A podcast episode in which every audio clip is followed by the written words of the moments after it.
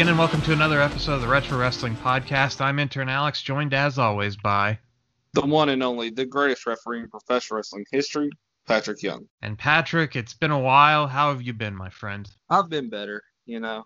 The, I feel you. That's uh, that's why we haven't recorded in a while too. I've just been working a lot, thanks to some recent setbacks at my one of my employers. My real job, I have to work more because they let some people go. So now there's uh less people to do the work, and I don't think they're gonna rehire new people, Patrick. So it's just doing more with less, which my boss told me. When does it become less with less? Because that's what it seems like we're doing. So been very busy as of late. This WrestleMania season has really it came so fast and then I mean it was a blur. It really was a blur, Patrick. So I didn't get to check out uh, any of those like Bloodsport or any of those indie shows that were happening WrestleMania week. I only saw I only watched WrestleMania, Patrick. So I'm not a very good wrestling fan because I only watched one show. I only watched uh, the night two. I didn't get to see night one. Oh, you didn't Uh, see night one. I actually think night one turned out better than night two, even though on paper I would have never guessed that. In fact, going I into hope, I hope so because damn, night two was rough. yeah, heading into it, I was telling our friend Brenton, I was saying night two is stacked compared to night one. There is no comparison. Like if I have tickets to night one, I'd be very disappointed. But as it turned out, I think that night one was a little bit better. I mean, it was close. I'm not going to say it was leaps and bounds ahead of night two, but we'll get into WrestleMania in just a second. But quickly, uh, last time we recorded, we forgot to talk about the passing of Jim Crockett Jr., which had just occurred uh, around the same time we recorded last time, which was back in March. Sorry, everybody. Now it's April. Yeah, Jim Crockett Jr., of course, the promoter of Jim Crockett Promotions, which, much like many other wrestling promoters, he got it from his dad, operated it pretty successfully uh, until he sold it to Ted Turner in 1988, which made him a lot of money and it got him out of the business, which he was probably going to go broke running the business. So it was a pretty smart move that he made. And he would try to come back into wrestling in 1994 with the World Wrestling Network. He even tried in 95 to run the NWA at the Sportatorium. He tried to bring the Sportatorium back. Those two attempts didn't work out too well, and he retired from pro wrestling promoting. As I recall, I think I did see him on some of these WrestleCon circuits and stuff, so he was around He making did money on last- appearances. he did the very last one. They uh, that they showed up uh, right before the whole COVID shit. It was a great opportunity to see Jim Crockett Jr. and David Crockett, and to be able to sit down and uh, listen to a Q and A with them, and then be able to meet them and and get to uh, get a picture and an autograph and all that. That's like Don Muraco, and that's like uh you know, a couple of these others, you know, Kevin Von Erich. That that's just that handful of, of guys that in the wrestling business that just don't do any, you know, meet and greets or any uh autograph signings or any of that kind of shit. So that was a very special opportunity. But man, dude, he gave so much to wrestling here in the South, working alongside with Dusty Rhodes, letting Dusty do a lot of the uh, coming up with the pay per views as we call them now, but they're uh, they're big shows. No, I mean sure. Starcade was definitely it was ahead of its time. It was ahead of WrestleMania. So Vince Yeah. basically copped the idea from Jim Crockett. so Yeah. Starcade '83 was was the end all be all. Everybody either went to or you went and saw, and you know, at a movie theater somewhere. I mean, uh, it, it was way ahead of its time, way ahead of its time. And to put the faith of that whole thing on the back of Ric Flair, knowing that Flair could carry that, uh, just goes to show you the two guys he truly trusted in the building of of going forward with Jim Crockett Promotions, which was Ric Flair and Dusty Rhodes.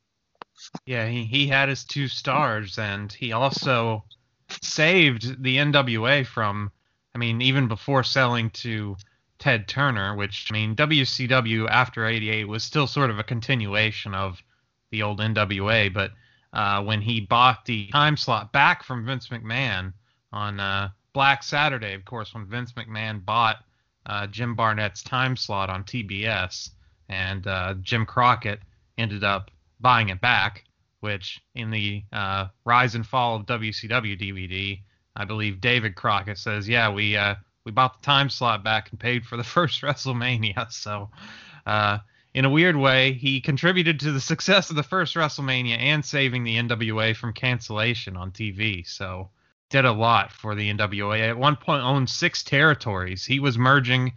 He was merging the territories. I, he was a visionary in that he saw that the, ter- the days of the territories were ending, and so he was buying them up and combining them all under his banner. He would run them under their own names in their in their region, but they were all Jim Crockett promotions. It was all Jim Crockett. JCP was everywhere, and not just JC Penney, but uh, Jim Crockett. Yeah, in February, uh, Dave Meltzer reported that he was in bad health. Robert Gibson was actually the one to report that Crockett died due to complications of liver and kidney failure. He was only 76. That's pretty wild uh, to think that he was doing all this stuff in let's see 85 so he was that was like 35 years ago 36 years ago. So he was 40 he was running this wrestling empire in his 40s so and i mean vince was pretty young too. Vince is around the same age. So both of those guys in their 40s like in a few years patrick i if i want to achieve that level of success in just a few years i've got to have my wrestling empire up and running you know i guess Yeah, i guess tony khan's pretty young now but You're gonna have to get on the ball there, sir, if you're gonna pull this off. yeah, it's it's just wild. So uh, Jim Crockett Jr. also had uh, uh, gotten sick with COVID 19 two months earlier. So that's what David said. So he had been sick anyway. I don't know what kind of underlying health problems he had. He got a nice tribute from uh, Tony Schiavone uh, on Twitter and talked about how uh, everything that has happened to Tony Schiavone was because of Jim Crockett. So uh, that was really nice. And at the front of that AEW pay per view last time, they put up a in memoriam banner. So I thought that was really nice. Now WWE, of course, didn't acknowledge it on the air at all. So probably the second most successful wrestling promoter ever. So that's notable because there have been many wrestling promoters, Patrick, but there's only been a handful that have gone on against Vince McMahon for an extended period of time, you know. So yeah, a big loss, uh, a big loss for uh, NWA fans. We'll move on and get to WrestleMania since that has happened, and we were off the air basically for the build up to WrestleMania, which the build up to WrestleMania was pretty bad from what I could tell. I don't watch the weekly TV as much uh, as I used to. Outside of the Roman Reigns, Edge, and Daniel Bryan three way, I didn't really know much about any of the storylines, and I don't feel like they were promoted very well. So my expectations heading into this WrestleMania were very low. All they could do is overperform. There was I wasn't going to be let down really, uh, except from one guy, and I'll talk about him uh, that let me down in night two. But the uh, for the most part, I was going in with no expectations, so that's a good way to go in. Also, this year's WrestleMania, Patrick, once again they they saved me, they spared me, they broke it up into two nights, and I loved it because I do not enjoy sitting at home for six or seven hours watching one show. It's I prefer the two nights. I know you don't, but I don't. Yeah, because yeah, you don't pause the Super Bowl at halftime. Exactly. Exactly. Well, if if we were there in person, Patrick, I would probably prefer the one day thing because obviously I don't want to buy two tickets and I don't want to feel like I only saw half the show. So I can see why that they're going to probably return to the one night format next night. But for people like us that have a wrestling podcast and that are, you know, watching and taking notes and being critical or whatever, I think the two night format works better for me at home. Uh, but they were back in Tampa Bay this year. They were at Raymond James Stadium. They had a limited crowd capacity. And uh, well, we can talk about well, what did you think about the set this year? They went back to the pirate theme. How do how do you how do you rate the set this year? I'm just glad to see see a different set than what we've been seeing for the past year and a half. It was nice to get out of the Thunderdome. The Thunderdome is it's almost hard to look at sometimes. It is, I. I'm sorry. It's there's only you know like we stare at screens all day. Like I stare at my phone screen, the computer screen, this screen, my TV screen. Everything's a screen. So when I turn on wrestling, I don't want to stare at more screens within the screen.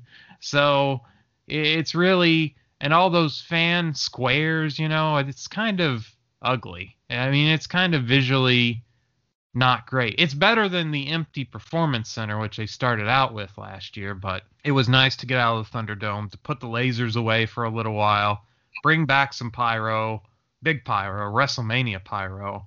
Uh, I thought that the stage was kind of ugly because they they used the pirate ship as the stage and it was it was like a 2D pirate ship. It was just a backdrop basically was the pirate ship. It wasn't like three dimensional. It wasn't like they were swinging off of the pirate ship or anything. So it was okay. They didn't do an LED ramp, so no Randy Orton sperm snake coming down the ramp. Uh, night one, they had the rain delay, so the show. We had waited all this time to have fans and be, you know, back to some sort of normal wrestling program, and of course, it got rain delayed for 45 minutes.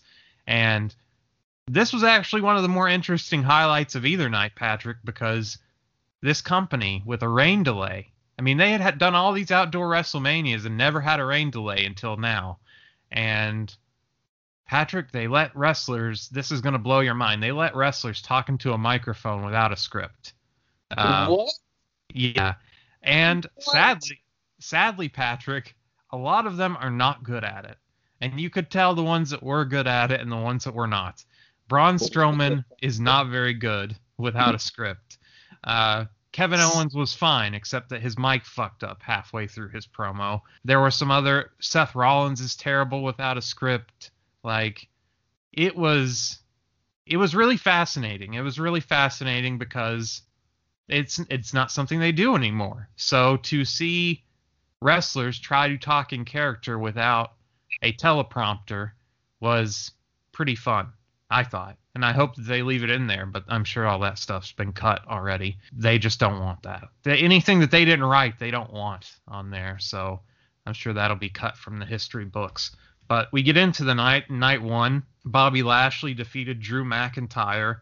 Uh, that was a pretty good match. It was a it kicked off the show, which was I think a good way to kick off any WrestleManias with a title match. And well, they said we they did the same thing 10 years ago when we went to WrestleMania 27. They kicked the night off with a title match. This match was good except the finish. The finish ruined it for me and that was Drew is setting up for the Claymore and he's ready to unload on Bobby Lashley and MVP shouts something at him. And this distracts Drew McIntyre. And that allows Bobby to put the hurt lock in and win the match.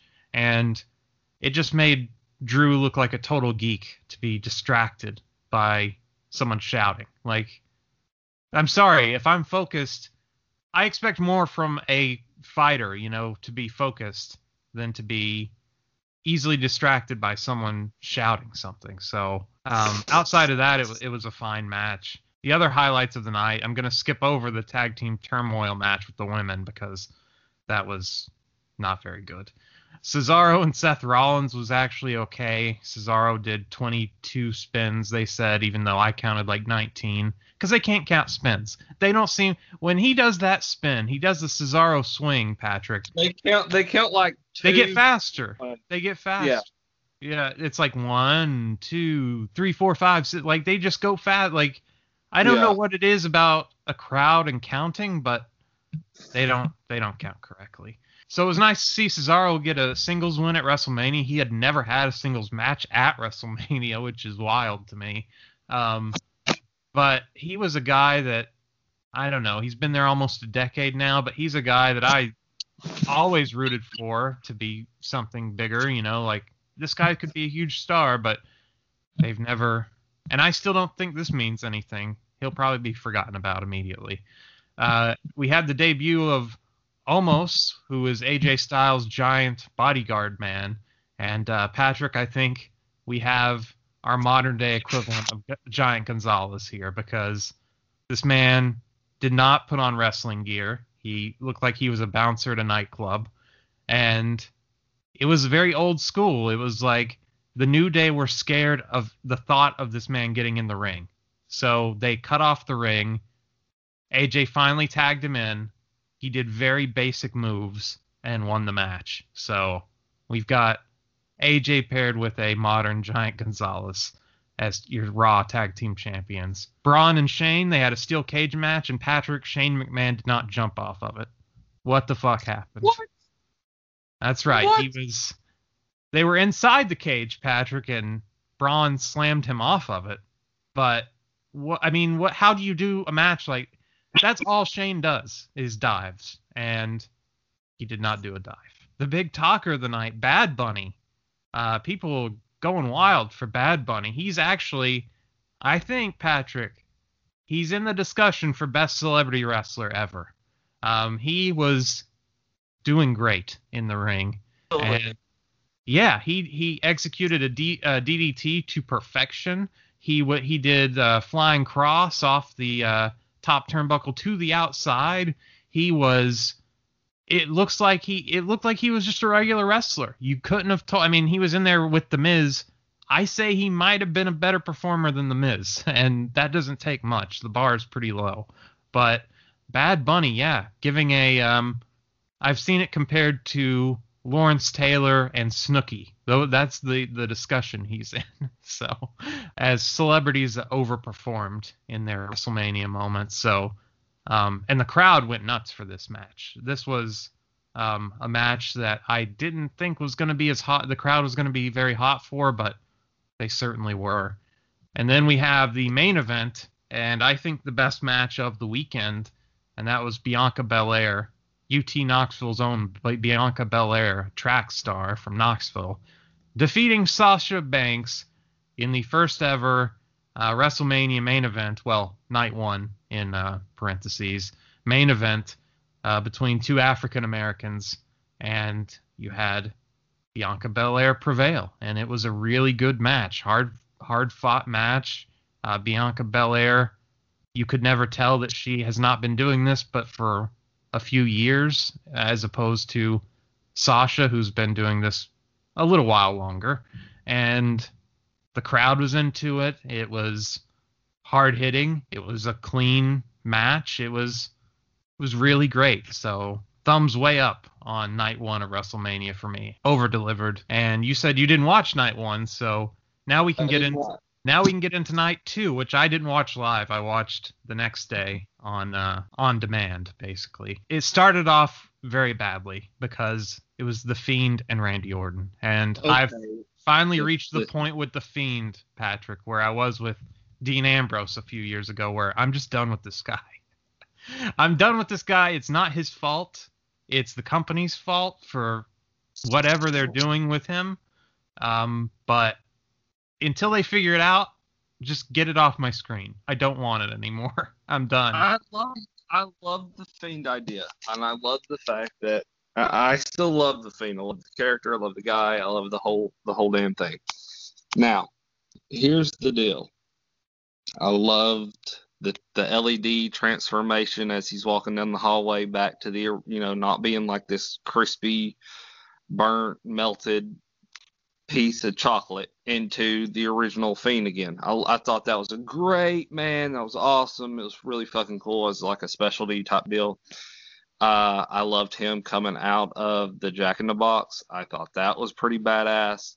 And I saw him diving off the top of that damn thing to start the match from a mile away. And it just went to shit from there, though.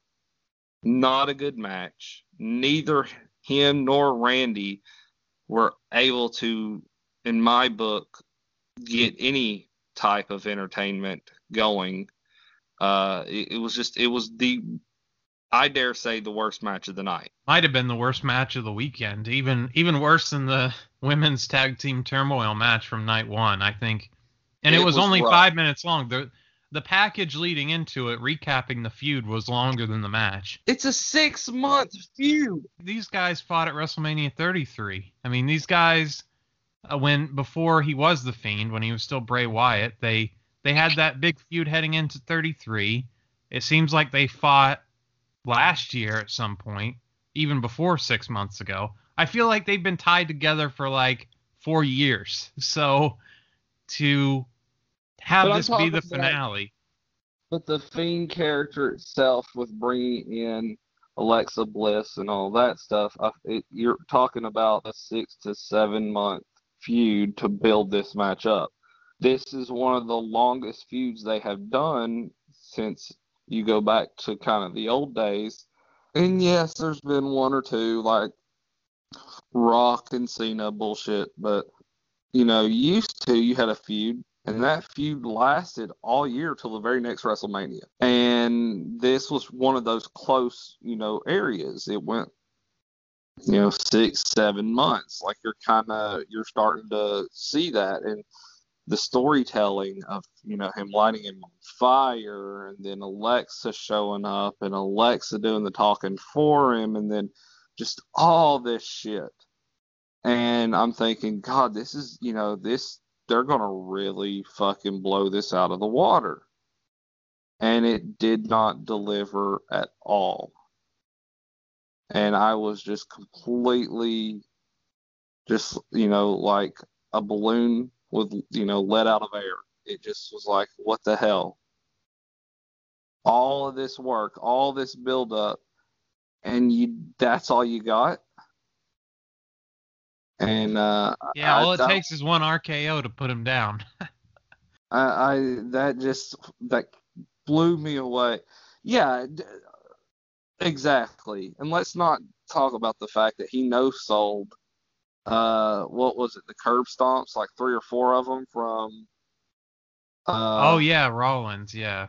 Yeah, from, from, a, Rollins. from a couple years ago or whatever. He no sold that shit like literally. I think it was like four or five of them. But yet one RKO can put him down. Come on. well, I mean, But- I think back at WrestleMania 33 when he was Bray Wyatt, I think one RKO put him down there too. So I think it was just kind of honoring history at WrestleMania uh, for Bray Wyatt. Um, yeah, the, The- Fiend. Uh, yeah. The the splitting off of him and Alexa Bliss. Now here's my deal. yeah, on Raw they split them up. They. Yeah. so- Alexa cost him the match, okay? And here's what I would have done. He didn't address it at all on Raw. That's what, by the what I would have done booking. That's exactly what I'm getting at. The lights go out. She's sitting up there on top of the box, and she's like spewing this blood shit or whatever. And so it's, you know, what the hell? And it distracts Bray. One, two, three. Now, the lights go back out as he's standing back up staring at her. What they needed to have happen is when the lights go back out, have her come up behind him. The lights flick, come back on. She's standing behind him. She hits him with Sister Abigail. That's what they needed to have happen. She hits the Fiend with Sister Abigail, because then it's a power struggle among itself as to who really is in charge. Now, they didn't do that. All they did was just let them stare at each other, and then we went to a damn commercial. When yeah, really, cut to black, go to commercial. and then and then the next night on Raw, you've you split them up, but you it's like Alexa Bliss is still doing this character, so So now she has a doll. But I mean you can't necessarily split them up because the characters go hand in hand. You can't not do one and not you can't just do one and not the other. Well, see, I think the worry here, Patrick, though, is when they do the superstar shakeup that you'll have a female fiend and you'll have the male fiend. So you'll have Alexa doing this character on SmackDown and Bray on Raw or vice versa. So that's the Yeah. idea I think that they have is like this is so great we can get it on two nights a week. and and I just Lily the doll is wonderful. Yes. yeah, I don't I don't think it's going to work out. And uh just their their storytelling, their booking, uh it it didn't make any sense. But we we move on to to the rest of night 2.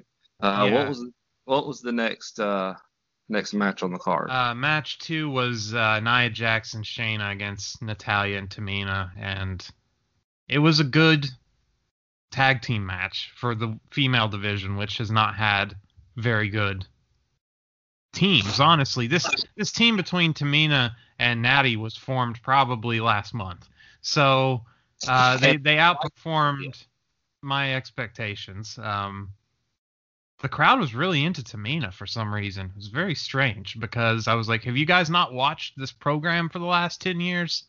Like, do you guys not know that she's not very good?" But she she did fine here. Uh, they they still lost the match to Shayna and Nia, but She's better than Nia Jax. That's all I'm saying. oh well, that's again a very low bar. The Miz and Nia Jax are my basically the they should be, form a tag team and be called the Bar because they are a very low bar. But you love you love the Miz. That I do. your- I, I he's got everything except the wrestling. That's what's sad about it, Patrick. I think he would be really good if he was a good wrestler. He would be like I mean, he's already probably going to be a Hall of Famer, which because they just let anybody in there. He just doesn't have the wrestling part down. And he's just a very boring in-ring worker, but man, he is really good with everything else. Like he knows what notes to hit as a heel.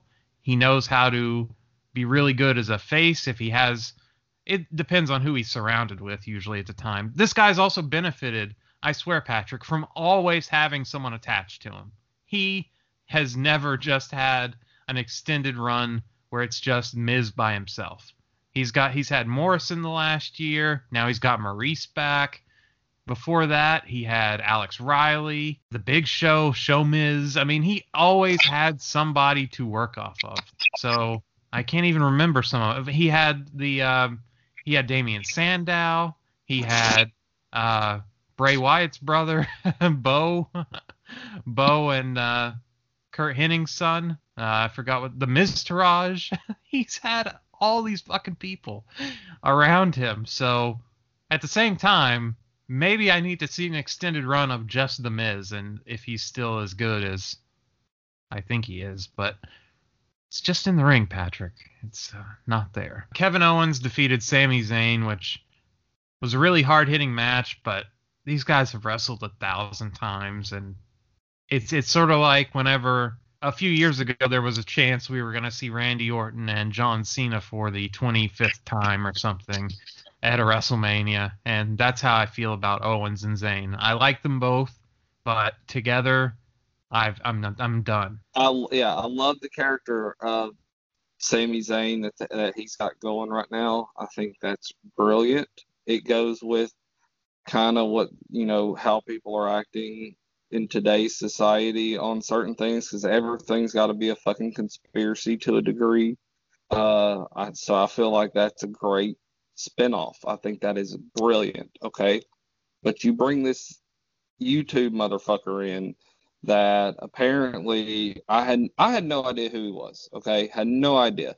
When I go look him up, I have lost any and all respect for WWE in regards to allowing this guy to even be a part of WWE programming, strictly because of what he did and because of the type of person he is. Yeah, you're talking And about Logan Paul. Yeah, he's uh I He's don't know anything I don't know anything about him or Jake Paul or any YouTube influencer in quotation marks. I don't know anything about them. Maybe because I'm old, I guess. Yeah, Um, I don't.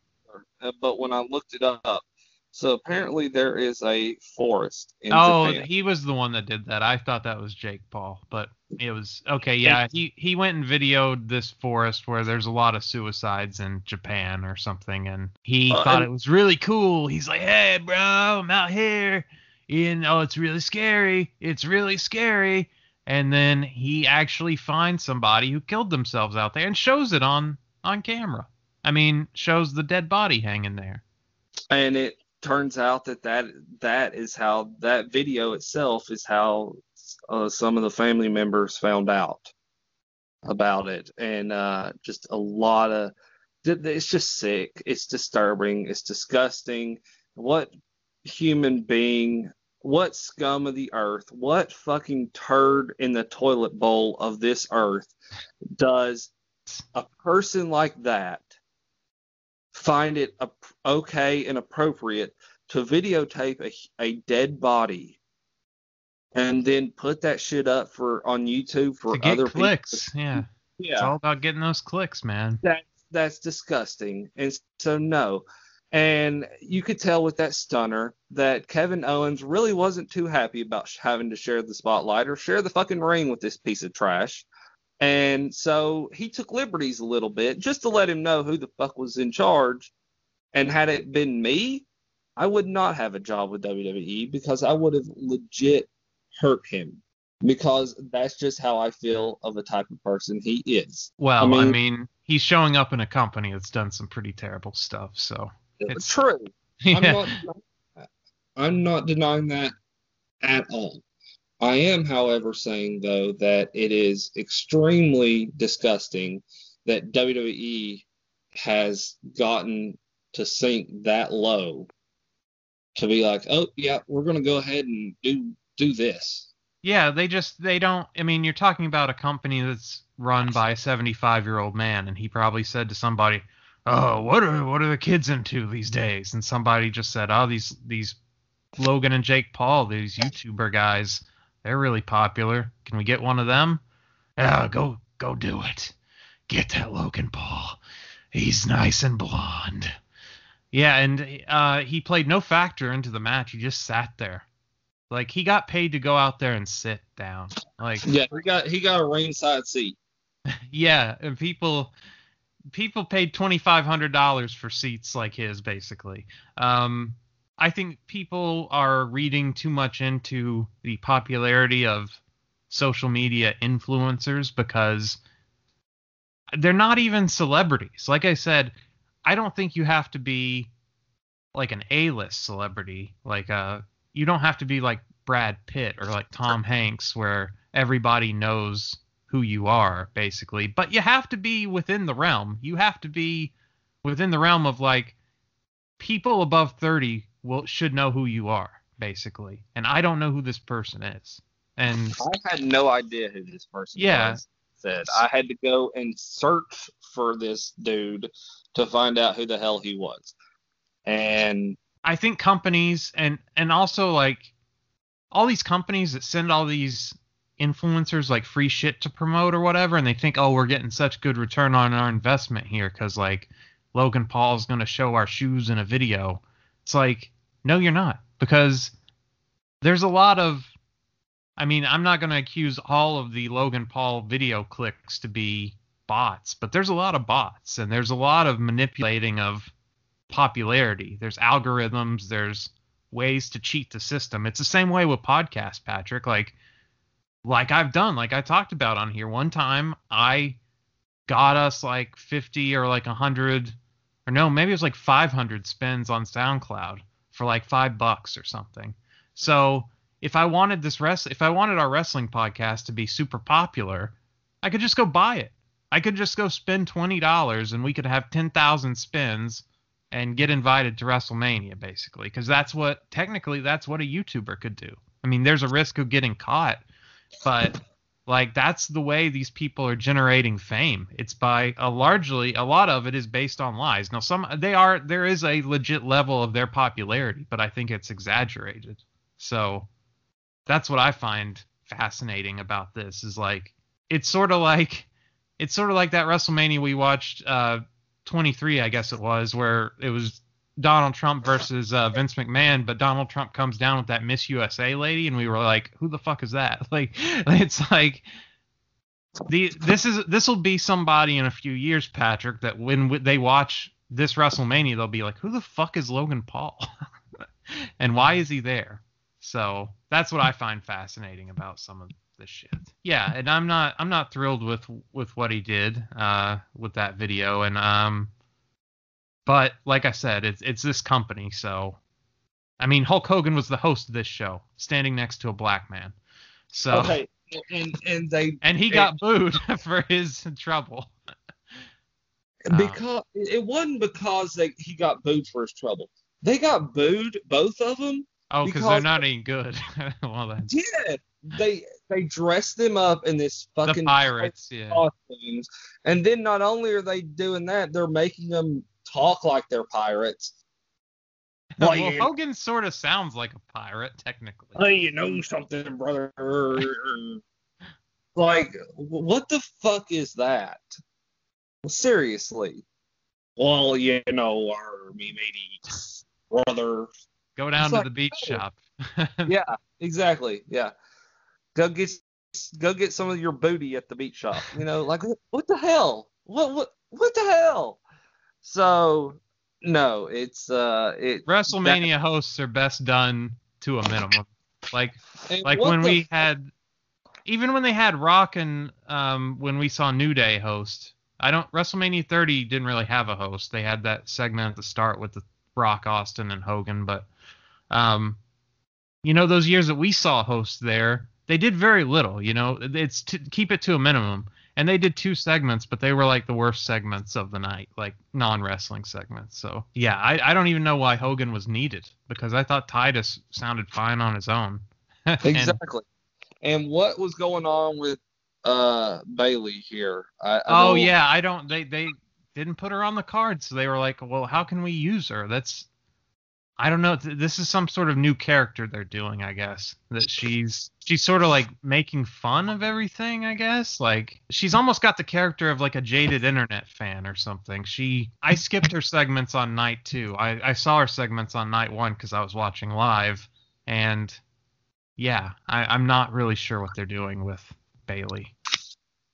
She was she was doing like this whole badass heel dark heel character going on last time I watched anything WWE related, which has been almost over a year. Now all of a sudden she's coming out with like these fucking grandma glasses. I, I, it made no sense to me. Like I had no idea. The, the John Cena comment to Nikki Bella though was funny as hell. I am still going to go with that one being on on the ups and ups, but it's uh if they're gonna redo her character, I wish that she would just go back to being the baby face because I don't know. I thought that there was potential there to be like a John Cena character. Speaking of John Cena, who was also not on this show.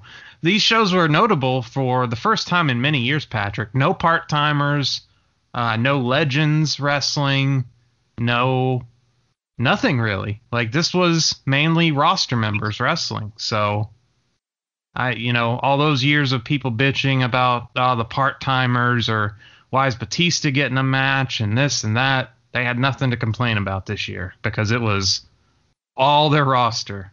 When I say all their roster, Andre the Giant Battle Royal was on SmackDown, so a lot of the roster didn't actually make the card at all. Outside Charlotte of yeah, Charlotte. Flair was not on WrestleMania. What the fuck? And yeah, by the Charlotte way, Charlotte was on the intro video, but not on the show. the very next night on Raw, Raw sucked horribly. But the highlight of the entire night was her coming out and giving a Ric Flair promo because that shit was great. It was absolutely stunningly great. I'm just sitting there laughing like crazy, thinking, damn, this chick just nailed it. She just fucking nailed it. And so if you have not seen that, I would love for you to look it up and get your opinion on it because I just flat out loved it. I really I cannot give it high enough praise. Uh, and I, I heard love the, I heard the context of it. I didn't I didn't see it, but basically she explained why she's you know used so much because she's that good. And you know she doesn't take people's spot. She she gets all these opportunity because she's really good, and she wasn't on WrestleMania because Lacey Evans went and got pregnant. um, so yeah, and actually Charlotte wasn't on WrestleMania because she was uh, the WWE doctor told her she was pregnant, and it was a false pregnancy test. So she got pulled off TV for that, and she was also probably pretty upset with Andrade because he got released from his contract, and so her boyfriend isn't with the company. Then she has a doctor t- giving her this false pregnancy test, and then the feud that she was in, Lacey Evans actually did get pregnant, so that feud was done, and then yeah, she got left behind. No Charlotte Flair, yeah, no Triple H on this show. I mean, a lot of WrestleMania regulars, um, not here. No Undertaker. That was the shocker to see a WrestleMania without the Undertaker. That really was the the the you know the the punch to the stomach for me in general. I don't know about anybody else, but that was for you know the first time in a very long time. No WrestleMania, no Undertaker. Yeah, So- well, his uh, his kayfabe bro his his kayfabe brother made the trip because Kane was the uh, center star of the Hall of Fame. he was. 2021, which is wild because if you had told me many years ago, like, uh, when you know Kane goes in the Hall of Fame, do you where do you see him? Do you think he'll? I mean, like, where will he stand on that stage? Like, how far to the left or the right? Because he won't be in the middle. No, he was in the middle. He was the headliner of the 2021 Hall of Fame class. Let's let's think about this. That's an actually pretty good class. Yeah, Mhm. well, the 2021 class was compared. I, you know, I'm not a big fan of like the NWO going in because that means Sean Waltman is a two-time Hall of Famer. like I like Sean Waltman, but this, And- I- Nobody likes Waltman. Nobody stop. Stop right there. Nobody I know Sean. I've actually come around on him. I think he's in his older age and with his podcast and stuff. I think he's turned into he's open. Well, he's always been open. He's always been an honest. I think I appreciate that kind of honesty from wrestlers. Um, and I, know it's stupid to read into the Hall of Fame because it's not a real like there's not a physical Hall of Fame or anything, but you know, for many years, Patrick, there was one two-time Hall of Famer. His name was Ric Flair. Okay, and so that gave it some level of like, this is the level you have to be at to be in here two times. Okay, and but now, Sean Waltman's a two-time Hall of Famer. That So I mean, so, Kevin Nash is a two-time Hall of Famer because the NWO went in with. I mean, that's what. Like Kevin Nash is, is a Hall of Famer. Like he's a Hall of Fame worthy Hall is as well. career. Yeah, Hall is too, but not a two-time Hall of Famer. I'm sorry. Like And I mean, technically, Hall only went in once because Razor Ramon went in the other time, Patrick. So, still though. And Hogan's now a two timer. Well, that makes sense. Okay, like I okay, I'll I'll accept that kind of level. Okay, you know, so how did I didn't know how WWE Hall of Fame was being done this year. So we did tw- like 2020's Hall of Fame one night. yeah, it was, it was combined. It was actually all one show. It was all, um, they did it in in the in the Thunderdome, and okay. And originally Batista was part of the 2020 class, but since they weren't doing a live one, Patrick, since they weren't going to be in front of a crowd to make money, Batista said, "Nah, not going to do it." So Oh. they lost their headliner for 2020. Oh, Yeah. Oh. oh, Yeah. fuck uh, you. that is such a Batista move, really. I mean, it's Oh. perfect uh, for him. Oh, such a fucking asshole. Yeah, he's like, I'll wait for LA, thanks. You know, I'll see you then. Um, He's such a fucking asshole. Okay, so Jushin Thunder Liger apparently went in. When was this announced? that was announced last year. He was part of the 2020 class, and he would have because that was when he was wrapping up That's his he career. Yeah. Yeah, he did his over like Skype. He did a vid. He sent in a video. He didn't. He he obviously wasn't couldn't there? travel. No, he, Oh. he couldn't travel. Uh, they put in celebrities like they put in Shatner and on and Ozzy Osbourne. They didn't make the trip either. NWO I could have done without. Uh, JBL I could have done without. The Bellas I fuck no. Uh, Shatner I think that's a pretty funny, you know, good celebrity spot because he's done quite a few things. All right, so three out of the whole bunch for the 2020 class I'm okay with. Now 2021 class. 2021 class is actually a really really good class and it needs to get the credit it is due. Here's why. Great Khali.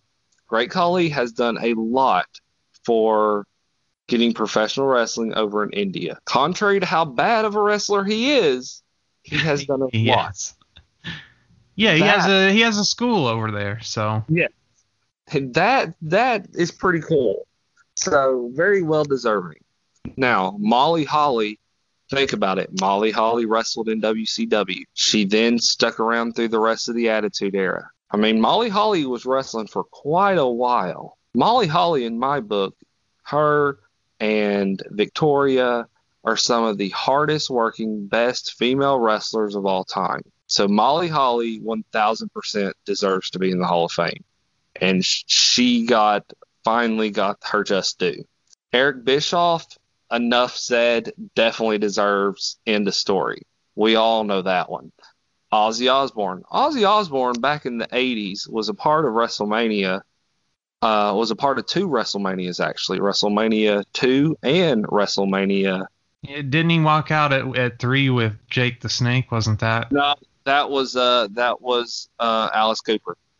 Oh, sorry, I get them all confused. I'm just thinking of rocking guys. He had he he was a big part of actually getting uh WWF E over there in England for the for the first few you know, shows and stuff. He was a big part of that, and especially getting off the ground for that super for that SummerSlam over there in Wembley Stadium. He uh, he did a lot to try to you know combine the the connections, you know, get the ground rolling behind the scenes for events to hey, here's who you need to call, here's who you need to get in touch with.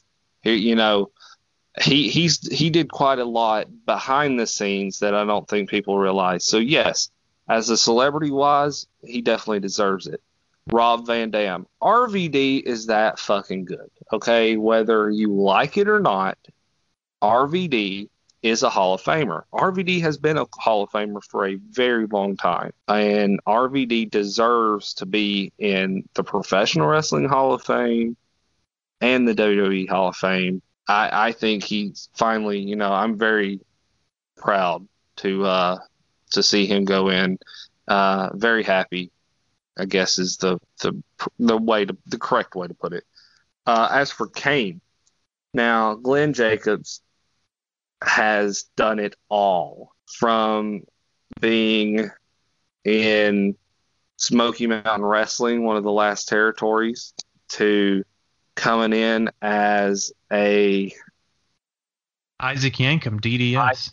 Isaac Yankem, shitty ass, you know, 90s character, to then having to step into the role of the fake Diesel, to then having to come back once again and finally be Kane, to then going on to a long ass feud about him having sex with a dead woman.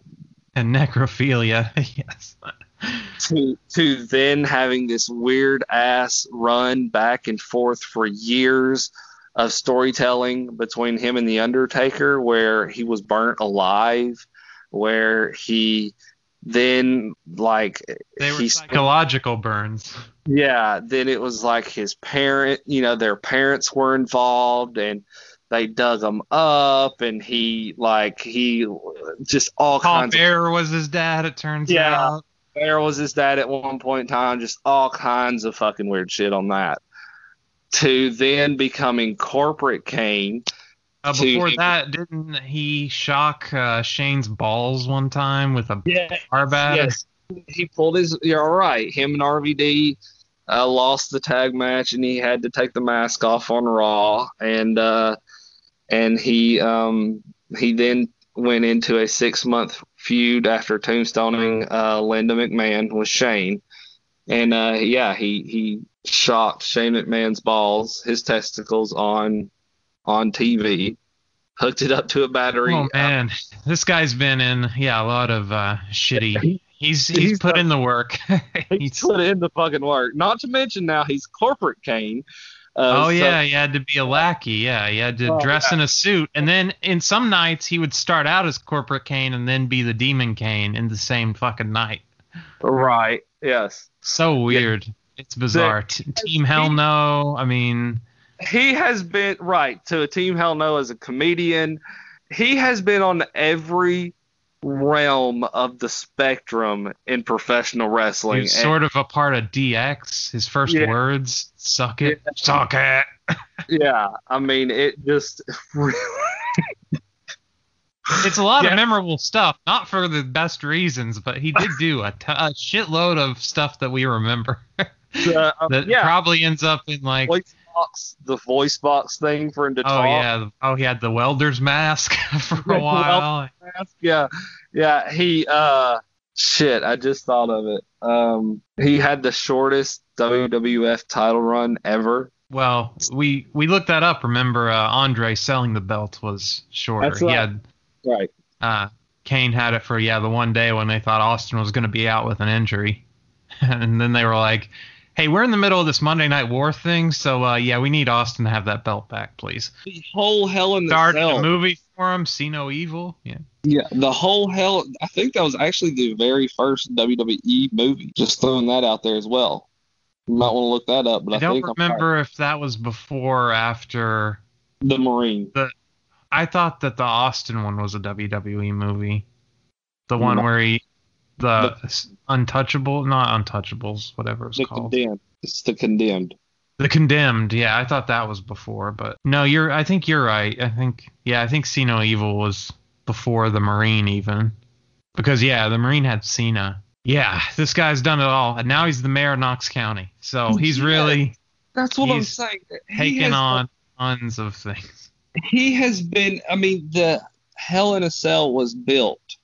That match was built, created and made for one image for him to walk out and rip that door off. It's been publicized. Good thing he didn't botch it. and It's a good thing he didn't shockmaster that door and like get stuck. It has been said time and time again by Sean. It's been said by Taker. It that is that that was it. It was made. The whole match was created for that one visual image. So I mean, he even had a match created for him, more or less, in the Hell in a Cell. So, uh, God, he he has been the guy that has never said no to a damn thing. He's And always then, been the like- guinea pig, yeah. He has always, always. And so, well deserved. Absolutely deserves to be the headliner on top of that. Because he kept coming back time and time again. And uh, yeah, no, I think he definitely, definitely is overachieved this opportunity. And congratulations to the mayor of Knox County and Glenn Jacobs. So Yeah, and uh, the Legends wing, we got Dick the Bruiser, Buzz Sawyer, Ethel Johnson, Paul Boesch, and of course, the, the most important one of the Legends wing this year, the Legacy wing, Pistol Pez Whatley, Chattanooga's own. really, Yeah. wow, yeah, congratulations there. Yeah. So now my my mom has been in this. She went to the same high school at the same time as a WWE Hall of Famer. So Well, there you Uh, go. and he played football with my uncle. Yeah, he was on the uh, football team. So yeah, that's uh. So now we have uh, multiple Chattanoogans in the Hall of Fame because actually Eddie Graham was born in Chattanooga. So we have that. We have Terry Gordy, and now we have Pistol Pez. So got a lot of representation for Chattanooga in the Hall of Fame. Chattanooga's a big wrestling town. What can I say? Uh, the rest of night two's card, uh, Sheamus had a very hard hitting match against Riddle. Awesome brogue kick uh, to end the match where he busted Matt Riddle's face. uh, Matt Riddle was doing a second rope moonsault, and Sheamus gave him a brogue kick from hell and defeated him, won the U.S. belt. Uh, one of the dumbest stips of the night, the Nigerian drum fight, which is just a hardcore match with green drums around the ring. Uh, Apollo Crews defeated Big E for the IC belt, which um, the stip let me down because I was expecting a whole drum line out there. Rhea Ripley defeated Asuka for the Raw Women's title, and then they had a ma- terrible match on Raw the next night. And then we get to the main event. Raw's match, their match on Raw, uh, botch central. I mean, God, it was terrible. It was terrible, and it was on Ripley's part too. Uh, if I was Vince, I'd have called an audible and had immediately had that title swap right back again on Raw because that it was bad. And then we get to the main event. Uh, Roman Reigns defending the belt against Edge and Daniel Bryan in a triple threat match. This was uh, originally going to be a singles match, but Daniel Bryan made his way into it after last month's pay per view. So it's a tri- it's a triple threat. It was really good. I don't really have any complaints about it. I didn't like the fact that Jey Uso kept interfering. I thought that if Roman is really supposed to be the head of the table, the big boss, the big villain, that he doesn't really need the right hand man, as they kept calling him, Jey Uso, to save him. You know, like I just that's my only and that's being I'm just nitpicking. I'm not gonna really it didn't ruin the match for me. There were plenty of great spots in the match, like uh, the uh, when Edge put on a crossface on Roman with a chair in his mouth. That looked like it sucked.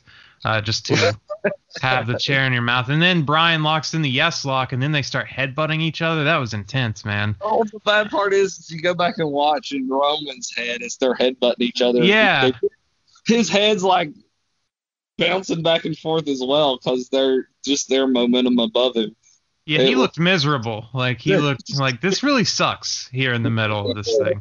It's just like, please let go for the love of God, let go. Yeah, Uh, and, and he can't yeah. tap out because they got his arms. So Yeah. Uh, the worst thing, and and here's what here's what ruined the match for me.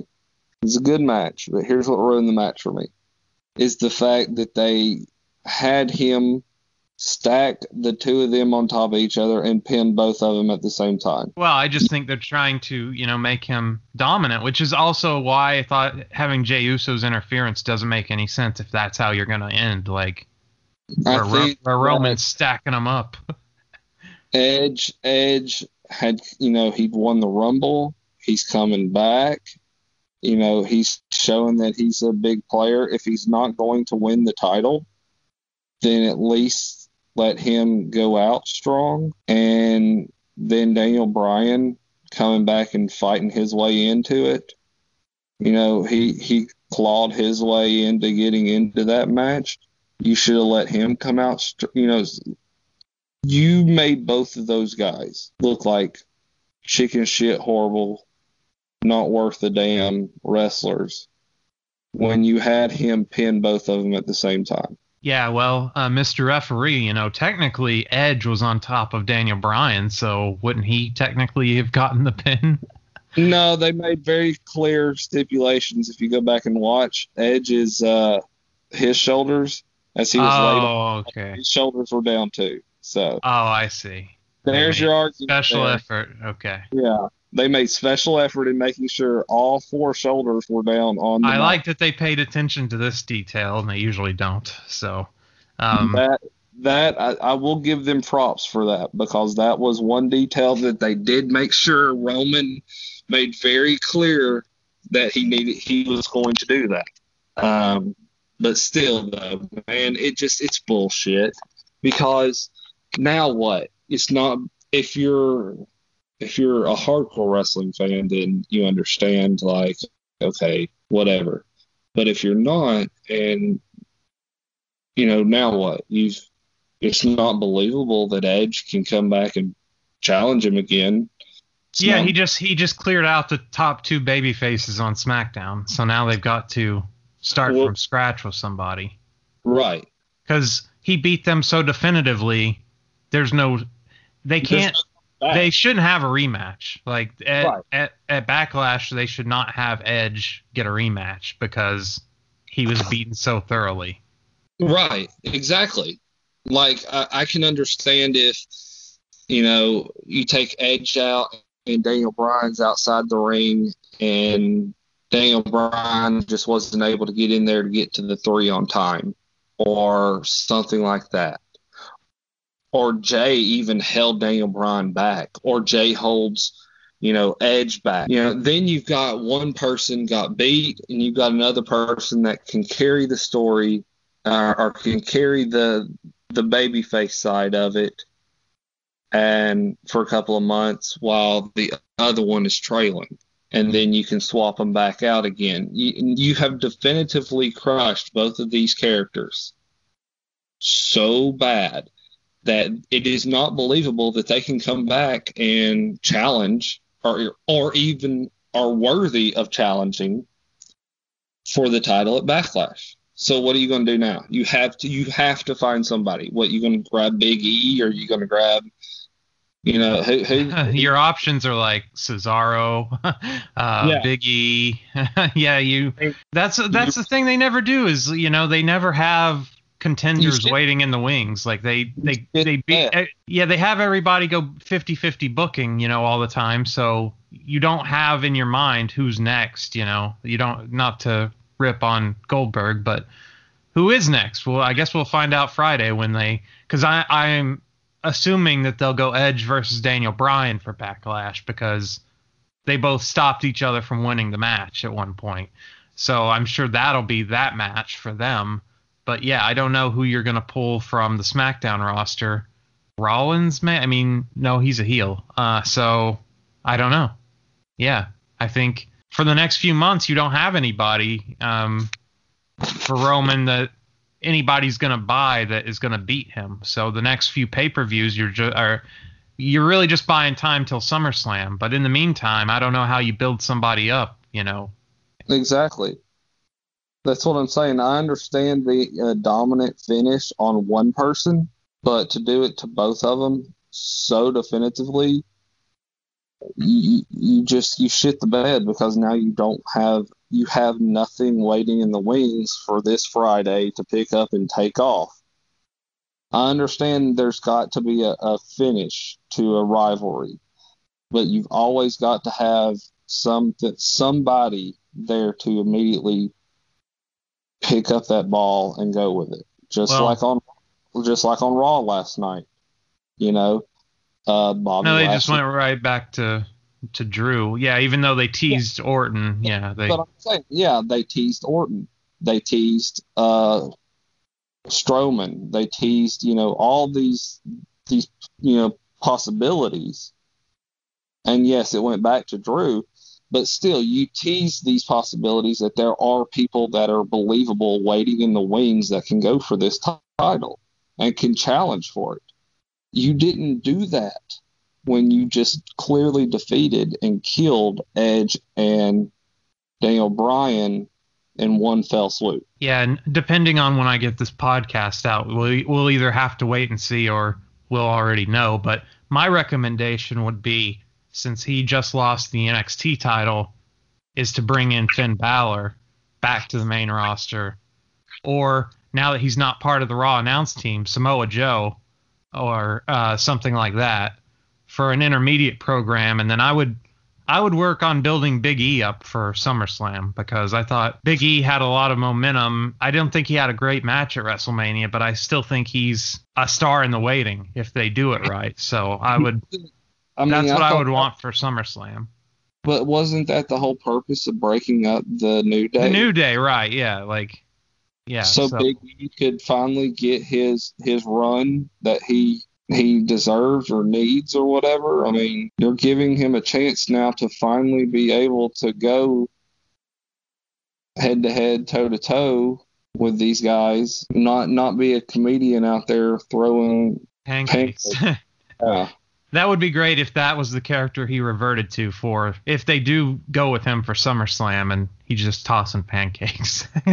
just nobody, zero people in that arena would believe that he could beat Roman Reigns. But I think Roman might hold on to this belt. Uh, I could even see it going past next year's WrestleMania, like until they get to that Rock match. I mean, that seems to be the ultimate destination, and I don't think that's happening in Dallas. I mean I think that's happening in Los Angeles. So that seems like the ultimate destination. A title doesn't have to be on the line for that, I guess, because it'd be kind of weird because The Rock would be, I guess he'd just drop the belt the next night or just, I don't know, throw it in the bin on the way out. Do a Hogan that uh, Bash at the Beach 2000, just chuck it as he's walking up the ramp. But uh, actually, I think Roman would win that match. So I guess the belt could be on the line. Um, so never mind. I take it all back. Well, we'll see what happens Friday with uh, Roman's challenger. But you've you've made a very good point that they've they defeated their number one and two contenders definitively. So now you're into the unknowns. You're into random mid carder babyface. I mean, maybe Jeff Hardy could challenge him for a pay per view, but like I said, there's just no believability that anybody in those ranks can can beat Roman Reigns. So Right. in- unless they're gonna do Jimmy Uso when he returns, is he gonna face Roman or Jey could turn on Roman? I mean, they still have those possibilities. So, um, Yeah, Jimmy's Jimmy's out for a good ten months with his knee. Um, it's he's still he's still a good seven or eight months away from from being back. So I don't I, I don't know. I, I just don't think they are really thinking things through.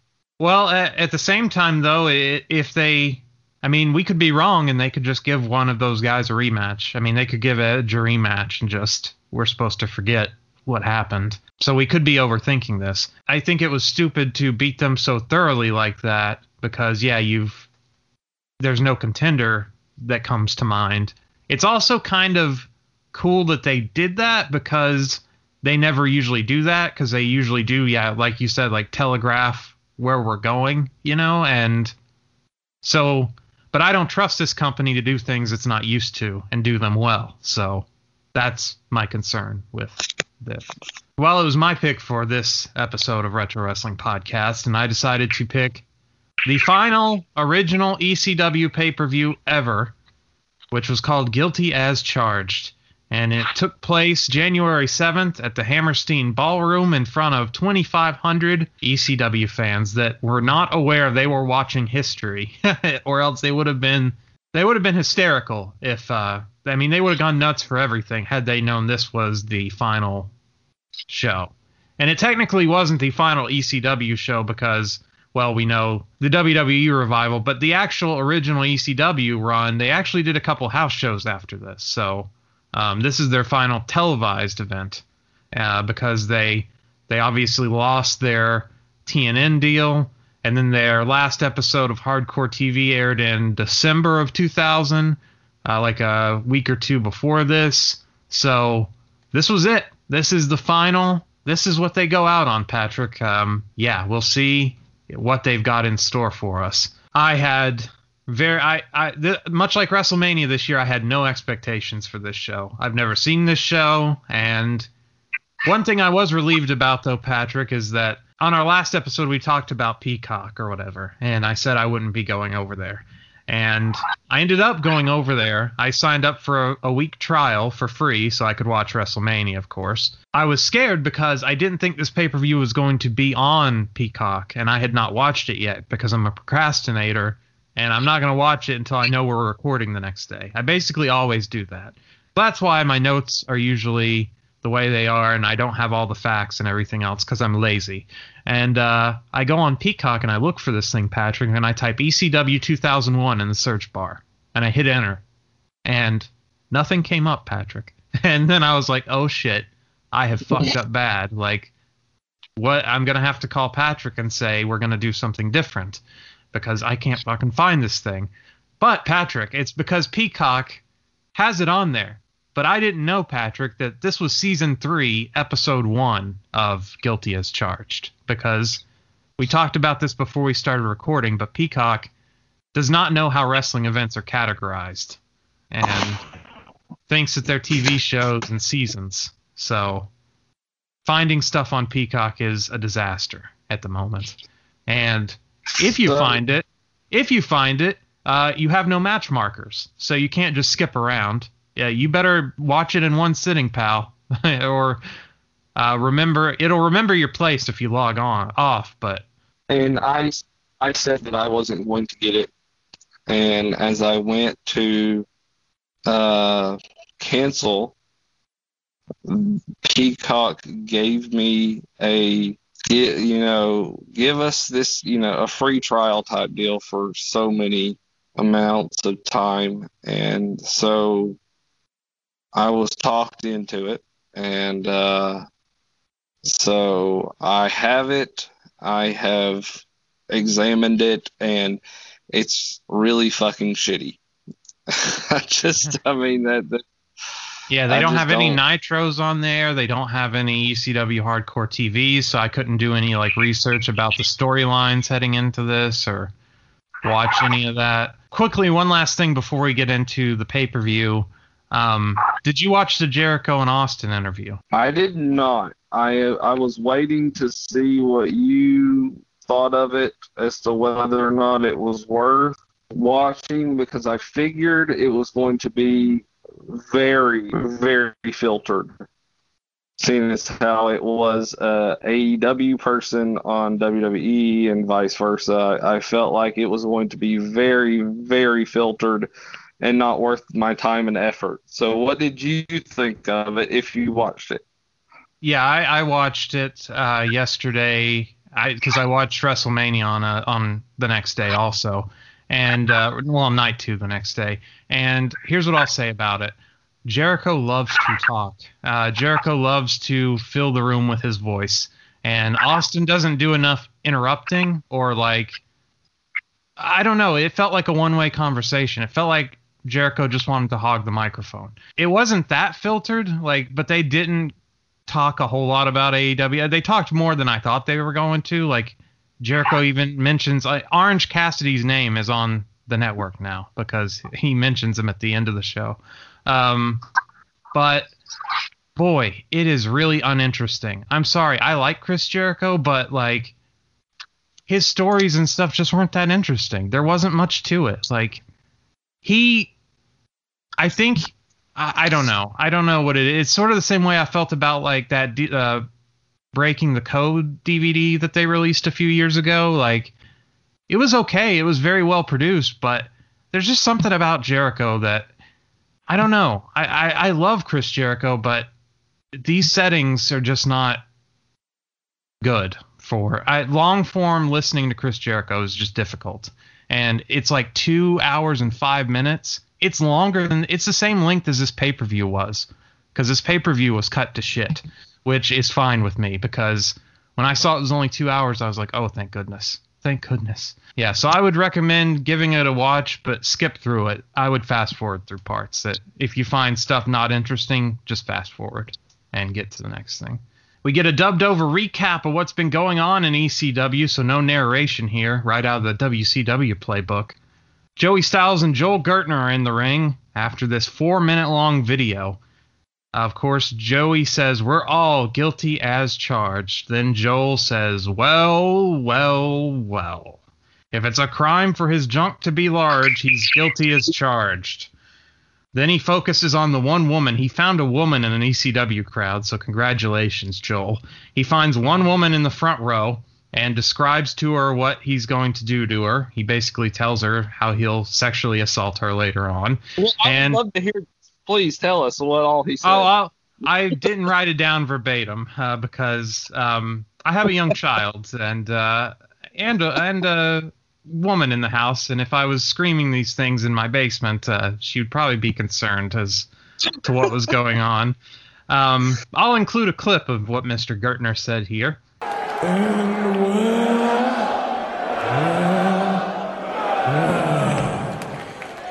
I, the man for whom, if it's a crime for my cock to be large, then you know I'm always guilty as charged.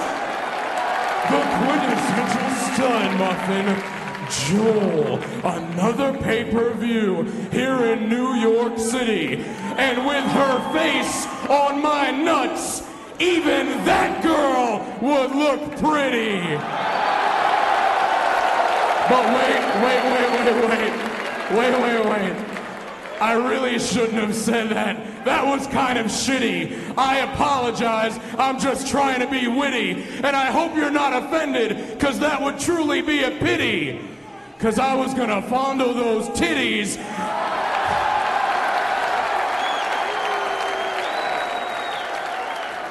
And lick that little clitty.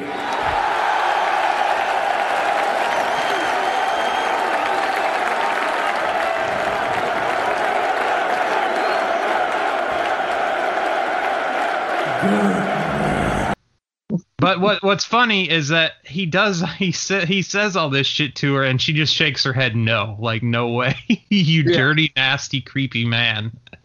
Um, Joel, since he no longer has the Dudley Boyz, since this is ECW in its dying days, so everybody's pretty much gone. Joel has a new tag team to introduce us to.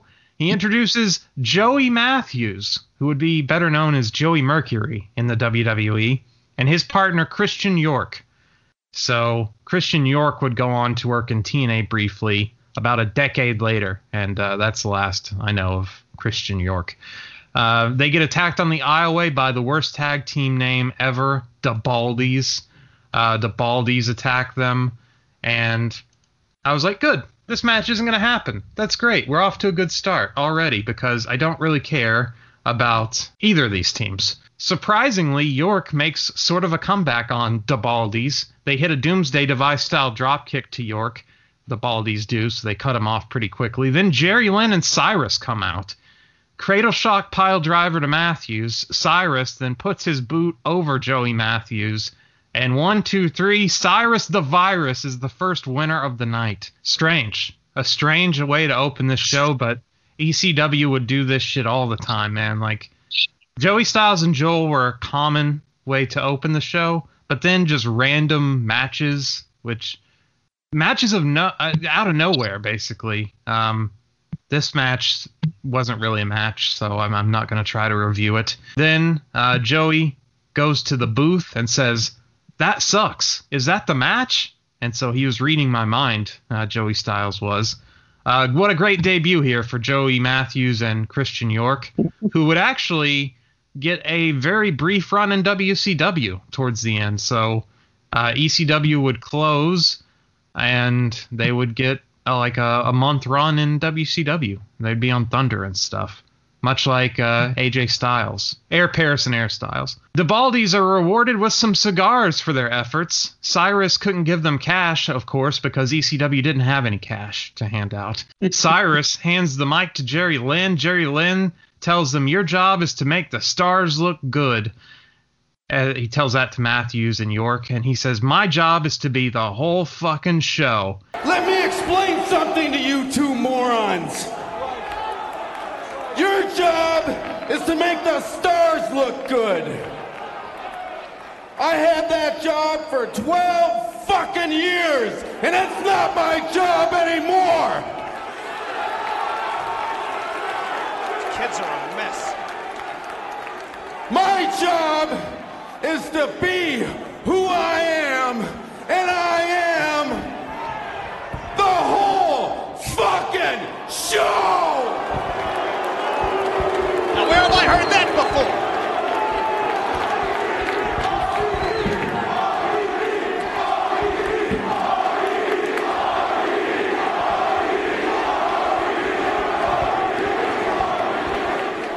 Ha! No music! That's right. He's not here. He's not coming. And he's not the big surprise tonight.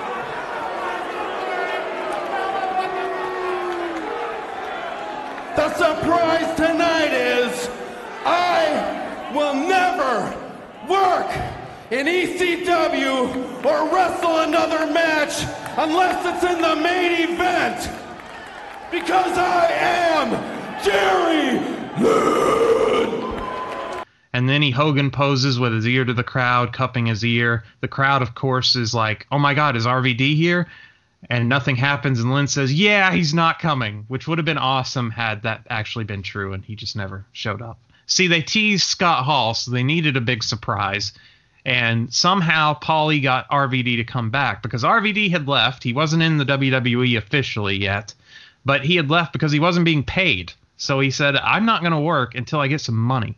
So out of the people on this card to likely receive a paycheck, I'm going to say RVD might have gotten paid for this show. And the rest of the people, I highly doubt it. Spoiler for the ending, RVD comes back. Uh, now the ECW Open rolls, even though we had a cold open. So we had an open before the open. Uh, in one of these clips, uh, Fred Durst showed up in one of these clips. So Fred Durst, Limp Bizkit, was had an ECW appearance apparently. We come out of the intro and we have Danny Doring with Roadkill and Hot Commodity, which is Julio Dinero and Easy Money. They also have Chris Hamrick and Elektra with them.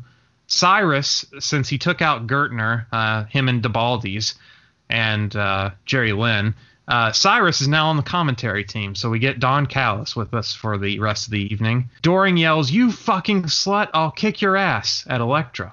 Elektra is famous for being a one of the dancers. She was one of the strippers in The Sopranos, so she was one of the Bada Bing girls. Julio Dinero starts the match with Doring. Doring super kicks Dinero. De Niro answers with a modified T-bone suplex. Easy Money takes over. Easy Money sounds like a payday lending place here in Chattanooga. Uh, Easy Money's tights are sheer. He has the worst tights, this man. He also got a WCW run there right at the end because we've reviewed one of his matches before. Uh, he has the worst tights I've ever seen. They are sheer and they showcase his thong. He was Billy Gunn to a uh, like on another level. Billy Gunn here. Uh, Easy Money realizes Roadkill has come into the match and gets slammed and gets a second rope elbow from Roadkill, a Lancaster lariat from Roadkill, and Doring to Easy Money, followed by a power slam to Dinero and a panty drop top rope elbow from Doring. I don't know why Doring had something called the panty dropper because this man is not very attractive. I don't think he's making many panties drop. Uh, Roadkill misses a splash to Hot Commodity in the corner and he flops out of the ring. Suicide dive to Roadkill from Dinero. They walk and brawl around the ring, do nothing until a shitty springboard off Easy Money's back. Doring tries one. Does not go well. He stumbles into Dinero and this gets the crowd to do their first "You fucked up" chant of the night. Chris Hamrick then decks Roadkill and stumbles through the crowd. Easy Money chases Roadkill through the crowd, throws a couple of rights. Hamrick hits a springboard bulldog to Doring, and Dinero gets a two count. Hot Commodity then double team Doring for another near fall. Roadkill has gotten on the apron. Easy bomb to Doring for a two count, which is like a vertical suplex where you release the guy like a power bomb. It's a really scary looking move. Uh, Easy Money then eats a boot from Doring while he tries a top rope move. Dinero comes in, cuts off Doring's attempt for a hot tag, neck breaker to Doring for a near fall. Doring hits Dinero with a DDT. Doring hits the bare back neck breaker to Easy Money, which sounds gross, who was attempting something called the money clip. Roadkill gets a hot tag, cleans house, barn burner cutter to Dinero. Then he wedgies Easy Money's thong, power bombs him. Roadkill poses on the second rope, hits a clothesline off the off the top rope to Hot Commodity. A jalapeno popper spin kick from Dinero, a moonsault from Easy Money, but Roadkill kicks out at two. Hamrick takes out Easy Money by mistake with a clothesline. Then Dinero gets flung into Hamrick, taking him out. Then uh, Roadkill and Doring hit the buggy bang wheelbarrow hold, uh, which is then an Alabama jam from Doring. And the tag team champions retain their belt as Dinero gets pinned by Doring, I believe it was, that got the pin. So there you go. Uh, the only guy in this match that I thought was really awesome was Roadkill, and but unfortunately, much like um, Omos in the uh, AJ Styles match at WrestleMania, he's a big guy, and he's way better than Omos uh, from what I saw at WrestleMania. But he, I think he can do those high spots, and then he needs to rest for a long time. So he's a guy that he needs to wait for the hot tag. He needs to wait for his moment.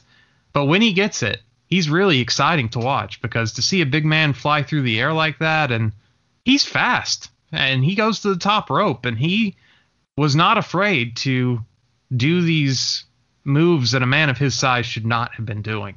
So he's my one standout of this match. But what did you think of this first match? I thought it was a pretty decent first match for what it was. I you can't expect more than that. Uh, I think it just I, I think you don't I don't consider it to be match of the night. I don't consider it to be one of the better matches of the night, but I think for a first match it was decent. Yeah, uh, my match of the night even surprised me. Um, considering who was involved. Yeah, this match, this was actually a tag team title match, by the way. Uh, Doring and Roadkill were the champions, and I guess they would be the final ECW tag team champions ever because these belts would uh, disappear with the company. So I wonder if these are hanging up at these guys' houses. Hot commodity, though, they get all their heat back, of course. This is ECW, folks, where no match is ever just done when it's done. Uh, hot, com- hot commodity get their heat back and they beat down the champs. Then we get a terrible dub theme, as we would all night. This terrible dub theme was for Nova as he comes out, and Nova has been uh, hitting the gym and the tanning bed. My goodness, he was shredded here. Um, he comes out to save them. Chris Hamrick and Elektra get chased around the ring by Nova. Then Nova and Hamrick brawl. The bell rings, and yes, Patrick, this is now a match. Nova versus Chris Hamrick, which Chris Hamrick looks like a create a wrestler in, in, in a video game that you would just create to beat down. Hamrick is he's got no sideburns, the the hair's receding, but it's still a ponytail. He's in the overalls with the Confederate flag on it in 2001 in New York City. so he looks like he's stepped out of a time machine, I think. Super kick from Hamrick, followed by a springboard drop kick for a two count leg whip and a figure four from Nova, but Electric sa- Elektra saves Hamrick. Face crusher to Nova for a near fall. Uh, and Michael Bolton chants for Hamrick, who does sort of look like Michael Bolton, by the way. Nova gets crotched on the turnbuckles by Elektra. Hamrick hurricanrana's Nova off the top. Nova hulks up. There's a flurry of strikes, followed by an Enzuigiri. Fuck him up, Nova chants. Uh, litter the arena. Super kick to Hamrick for a near fall. Elektra comes in again. Nova snapmares her off his back. Nova does a kick to her forearm, which was so he went out of his way to make sure he did not actually hit her, but she sells it anyway, so she's out. She's taken out with a broken arm apparently. Crossface chicken wing, but Chris Chetti runs in and makes a quick three count because he can, I guess. He's not a referee, but he is apparently. So while Nova's back is on the canvas, he lost the match by doing a chicken crossface chicken wing. Or did he lose the match? We don't know really because then Louis dangerously comes in and helps Chetti put the boots to Nova. Then Spike Dudley runs in to make the save. Louis dangerously makes fun of the Dudleys and says he would never call himself a Dudley. Of course, Louis dangerously was Sign Guy Dudley, so some insider baseball there. Chetti starts beating on Nova, then he gets Spike's attention and the promo's over. Dudley hits the acid drop to Chetti. Nova hits a swanton to Chetti, but Hamrick comes back and the match is still going for some reason. Kryptonite Crunch and Spike this time makes the count, and somehow this counts as a win because Nova's music plays. So I consider Nova the winner of this match for whatever reason, but this was a clusterfuck, Patrick. Uh, I didn't I didn't enjoy this at all. Uh, what did you think of this encounter? I did enjoy it, so I uh, I did like it. I thought it was a pretty pretty good match, and it was a pretty uh, fun, entertaining uh, way to kick it off, and just I I liked it. We go to Steve Corino backstage, and he cuts a promo about all his accomplishments, beating Dusty Rhodes, winning the belt. He says Sandman is ruining it for him now because he doesn't have his belt. You see, Sandman stole his belt he didn't actually beat him for it. So technically, Corino is still the champion. He threatens Justin Credible too and says he's gonna bang his girl, which I mean, Credible doesn't seem too concerned with that. Later on, we'll see. I'm Steve Corino. I'm the ECW World Heavyweight Champion. I walked into ECW and everybody thought I was a. Ch- Can I say it? Yeah, you can say that. Everybody thought I was a chicken, a coward, a comedy act but I proved everybody wrong. I went from being Rhino's manager to ending the legend of the American Dream Dusty Rhodes to winning the World Heavyweight Championship all in one year. And what have I got to show for it? No gold belt. This is supposed to be the greatest time of my life. And Sandman, you're ruining it for me. For two months now, I've been the ECW World Heavyweight Champion. And now for a month, I have no gold to take home! So, right here, tonight, live on pay per view, I'm gonna walk up that ladder. I'm gonna take that belt of mine. And I'm gonna finally walk out of here, the World Heavyweight Champion, and have my belt too. And Justin, I'm also gonna strap this belt around my waist and nail your girl because I'm the world heavyweight champion. And I'm walking out of here in New York City with my belts. Uh, C.W. Anderson now is in the ring with Tommy Dreamer, and Patrick, here is where I was surprised because my match of the night involves C.W. fucking Anderson. And to some degree, Tommy Dreamer. Not knocking, I know you love Tommy Dreamer because you refed a match of his. But uh, Tommy Dreamer wouldn't typically be in consideration for match of the night for me uh, in most circumstances. They start the match before ring introductions are done.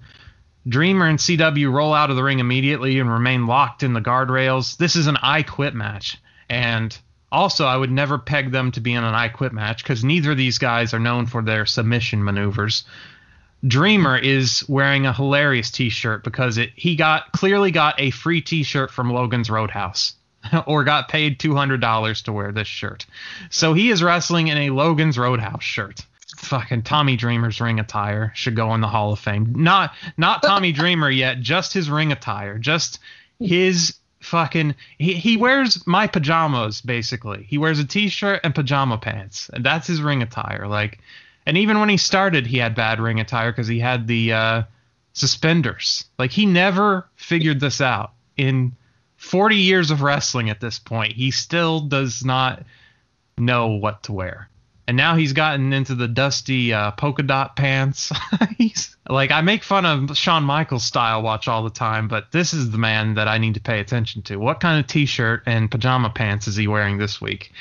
Um, he suplexes Anderson on ring mats, which New York mandates, so that's why they have them. Usually ECW wouldn't. Uh, Dragon Sleeper to CW Anderson, as this is an I Quit match. CW puts him in an arm submission. Dreamer refuses to quit. Boston Crab to Anderson. And CW Anderson, Patrick, in ECW gets a rope break. This is my one nitpick of the night for many matches are rope breaks in ECW, as well as tags, because they go back and forth whether as to tags matter or not, just like rope breaks. Tonight, rope breaks mattered. Dreamer wedges CW against a chair on a post outside the ring and smacks him with another chair. Dreamer hits CW with a wrench from the ring bell. Then, of course, he does the classic ring bell spot where he lays it on CW's head and hits it with the wrench. Then Dreamer digs into CW's head with the wrench, and he's bleeding all over the place now. Dreamer does color to his forehead off hitting his chin on the guardrail, so good time to blade, Tommy. CW drop toe holds him onto the chair. Then he drops Dreamer's knee onto the chair and then he kicks at the bad leg. CW delivers some chair shots to his back and two massive ones to, to Tommy's face. I felt bad for Tommy here. Dreamer then stops the third one with a boot, then drops an elbow to CW Anderson under a chair. Dreamer gets a box from the towel boy and retrieves some razor wire, which of course that's in a just in a box sitting around. A present. He opened a present. This was in January, and they still had Christmas presents for some reason. Uh, Dreamer puts a full Nelson onto C.W. Anderson as Towboy blows his spot by appearing too early, but then he brings in another gift, and it's not it's not more razor wire, it's baking sheets. So uh, Towboy and Tommy Dreamer hit a stereo, a, a concerto style baking sheet shot to C.W. Anderson. CW then decks Towboy with one while he was climbing to the top turnbuckle for some reason. CW does an awesome looking delayed vertical suplex to Towboy off the second buckle, the ECW chance. Dreamer eats an elbow from CW, then eats a spine buster on razor wire from Dreamer, so he got hit with his own finish basically. CW puts an arm submission on Dreamer. Dreamer gets the rope another rope break. CW sets up two chairs in the ring and he wants to suplex Dreamer through it, and he does. It's one of the rare times I've seen someone set something up and not go through it themselves. Uh, CW puts Dreamer's head into a chair and rams it into the corner that had a chair wedged in it already, so now he's trying to break Dreamer's neck. CW sets up a table just to get Dreamer to deliver a special Spicolli driver off the top rope to CW Anderson through the table. Uh, table. Then Dreamer chokes CW with a piece of the table, and CW Anderson yells, "I quit!" And Tommy Dreamer wins this ruthless fucking match between CW Anderson and Tommy Dreamer. This was awesome. I really enjoyed this match. What did you think of the I Quit match? I, I I put this as match of the night. I don't know about you, but oh yeah, this was definitely my match of the night. Uh, this is probably the only match I would recommend going back and checking out. And uh, for Tommy Dreamer, it sucked because uh, when ECW closed, uh, turns out uh, Paulie uh, owed him hundred thousand dollars, and that of course made Tommy Dreamer very upset and very angry at Paul Heyman, and that's what led Tommy Dreamer to tell the story of wanting to show up at WrestleMania to kill Paul Heyman. Um, also, the fact that he didn't know if he was ever going to work again. So it sucks that he went out there and spilled blood for this guy who probably didn't pay him for the night. But Tommy Dreamer loved ECW probably more than anybody else, I think, in the entire roster. This was a great match, absolutely. Even though this match was so violent and vicious, C.W. Anderson and Tommy Dreamer do the code of honor after the match, shake hands, and Joey says it's far from over. Little did he know it was over. Francine Francine is with one big sandwich back in catering, the only sandwich they could afford. She's sexually harassed by Steve Corino. J- J- Justin Credible is said to be with Missy Hyatt in the bathroom. Justin Credible's like, What? No, Missy Hyatt's not here. It's not 1985. What are you talking about? But then Credible does emerge from the bathroom with Missy Hyatt in a towel, and she demands that Francine fuck her man. Uh, Francine says she won't fuck him until he gets a belt. Okay. Missy then runs into Corino and Jack Victory in the hallway, and Jack Victory says, Hey, Missy, you managed me, remember? And she says, Did I fuck you? No. Um, then I, don't- I don't remember you. and uh, Corino and Victory walk off. So I don't even think I can fit it in my mouth. Oh my goodness. Hey, Franny. How are you? I'm good. What do you want? Well, you know, since I am the world heavyweight champion, would you like to take a little stroke at my salami? Well, normally I would, but um, you have no belt around your waist. It's not about the belt, it's about the title. I'm the world heavyweight champion. The best world heavyweight champion there's ever been. Yeah? Well, guess what? I'm seeing me and still my belt. Until you get that belt around your waist, I'm not gonna touch you. So get out of my locker room. Oh, your locker room. It's Where's your buddy Justin? Are you writing a book? He's in the bathroom. Oh, is he taking a big dump? Not that it's any of your business, but he's with a friend. With a friend? Mm-hmm. Oh, what? Woo. This one? No, he's with Missy Hyatt. Yeah, right. John Tatum's waiting for me back in the old Cougar. well, maybe you could go spit on John Tatum. Just get out of here. You're nothing but a two-bit liar. Oh, all right. Now I'm a liar, Steve. That Whatever. is slut too. Well, check the bathroom. I hope you have fun there with Missy Hyatt, asshole. Can't a man get any peace and quiet around here? Jesus. Francine, please, fuck him already. I've been in there two hours.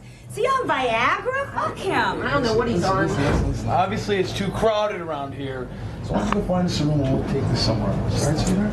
Okay. Oh, excuse me for being in your business. Hey, I hope you had a good time. whatever, girl. If you ain't gonna give it to me, I'm gonna get it somewhere else. Well, then go get it somewhere else because until you get that belt, you're not getting this. Eh, whatever. Never, You're so lame. You know that? Oh my God! It's Missy Hyatt! Yeah, well, Hey, you're yo, right. Jack, Missy Hyatt. You remember me, don't you? Did I fuck you? No, no, no. You managed me. Well, I guess you managed yourself then, babe.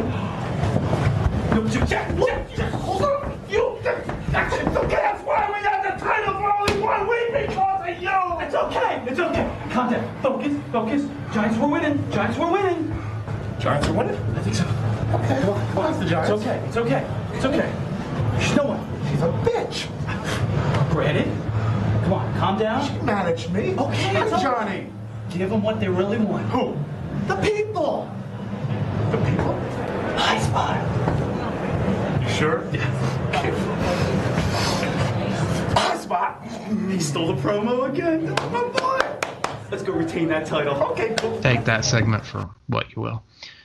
Tajiri and Mikey Whipwreck are the unholy alliance, of course, with Sinister Minister. They're taking on the FBI along with Kid, Kid Cash and Super Crazy. So it's a three-way tag match. Where's my pizza? Big Sal ate it. Chance for FBI. Tajiri takes down Guido with a kick. So Super Crazy and Tajiri have a uh, Tajiri have a quick exchange before Guido comes back in. Guido eats a guillotine leg drop from Whipwreck, a corkscrew plancha from Cash, and a springboard leg drop from- Super Crazy before Ma- Mamaluke makes a save. Triple submission spot, ECW chance for this as everybody hooks in their finishers. Most of the guys end up on the aisleway And then, of course, you get the parade of guys jumping off the ring into the crowd. Asai moonsault from Super Crazy gets blocked by the FBI. Then Super Crazy springboards off Kid Cash's back into the crowd before Cash falls with a springboard corkscrew of his own. Big Sal comes into the ring, splashes Cash, so the FBI eliminate Cash and Crazy. Mamaluke gets tossed into the crowd, then leg drop from Mikey. Mamaluke is skinny enough he can slide through the guardrail bars. That's how skinny this guy is. Mikey and Tajiri hit a rocket launcher to Guido. Uh, fast forward to the ending.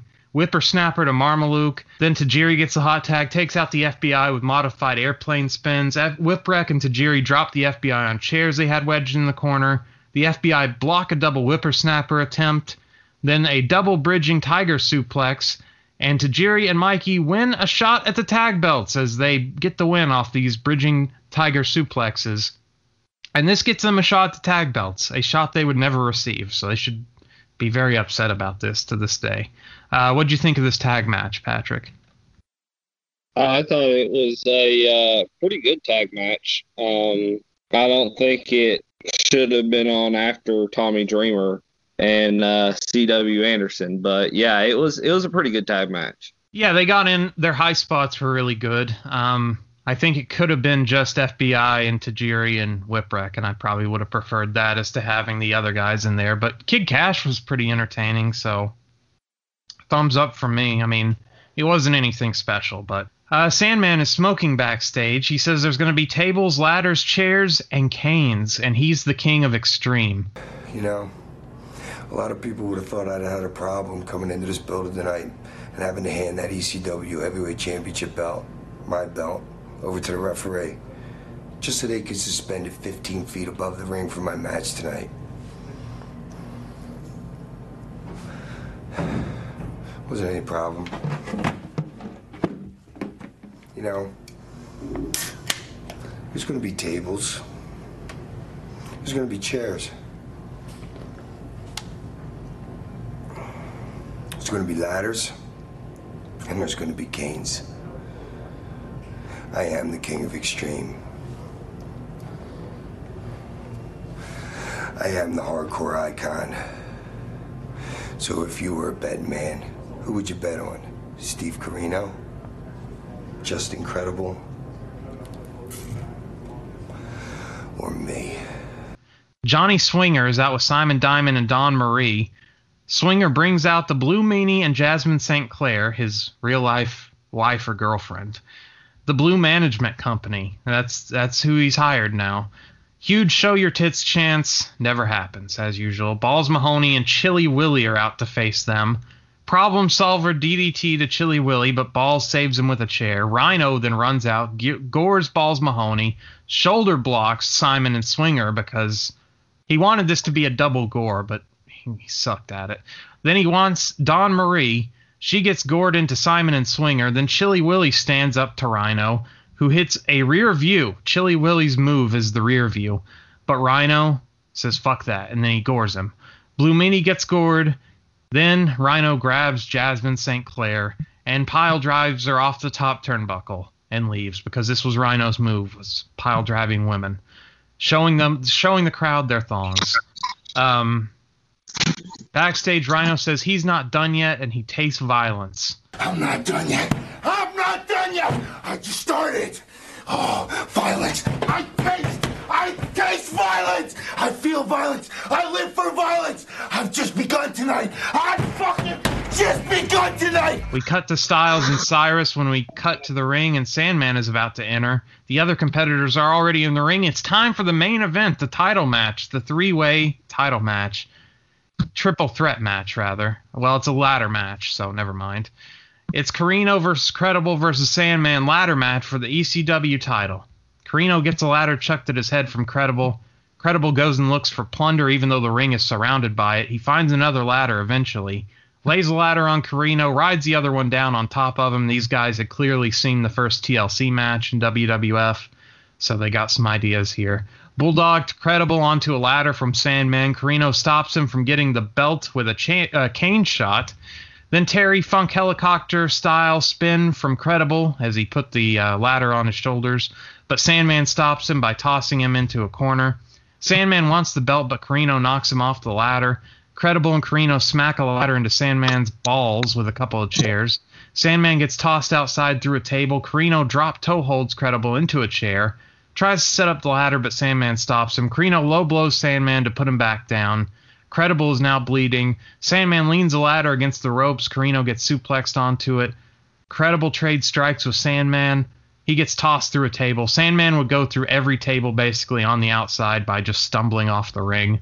One of the ladders gets fucked up, so it's a good thing they had a couple of spares here because Sandman tries to go for the belt and the ladder is so fucked up that he just it falls over and with Sandman on it of course.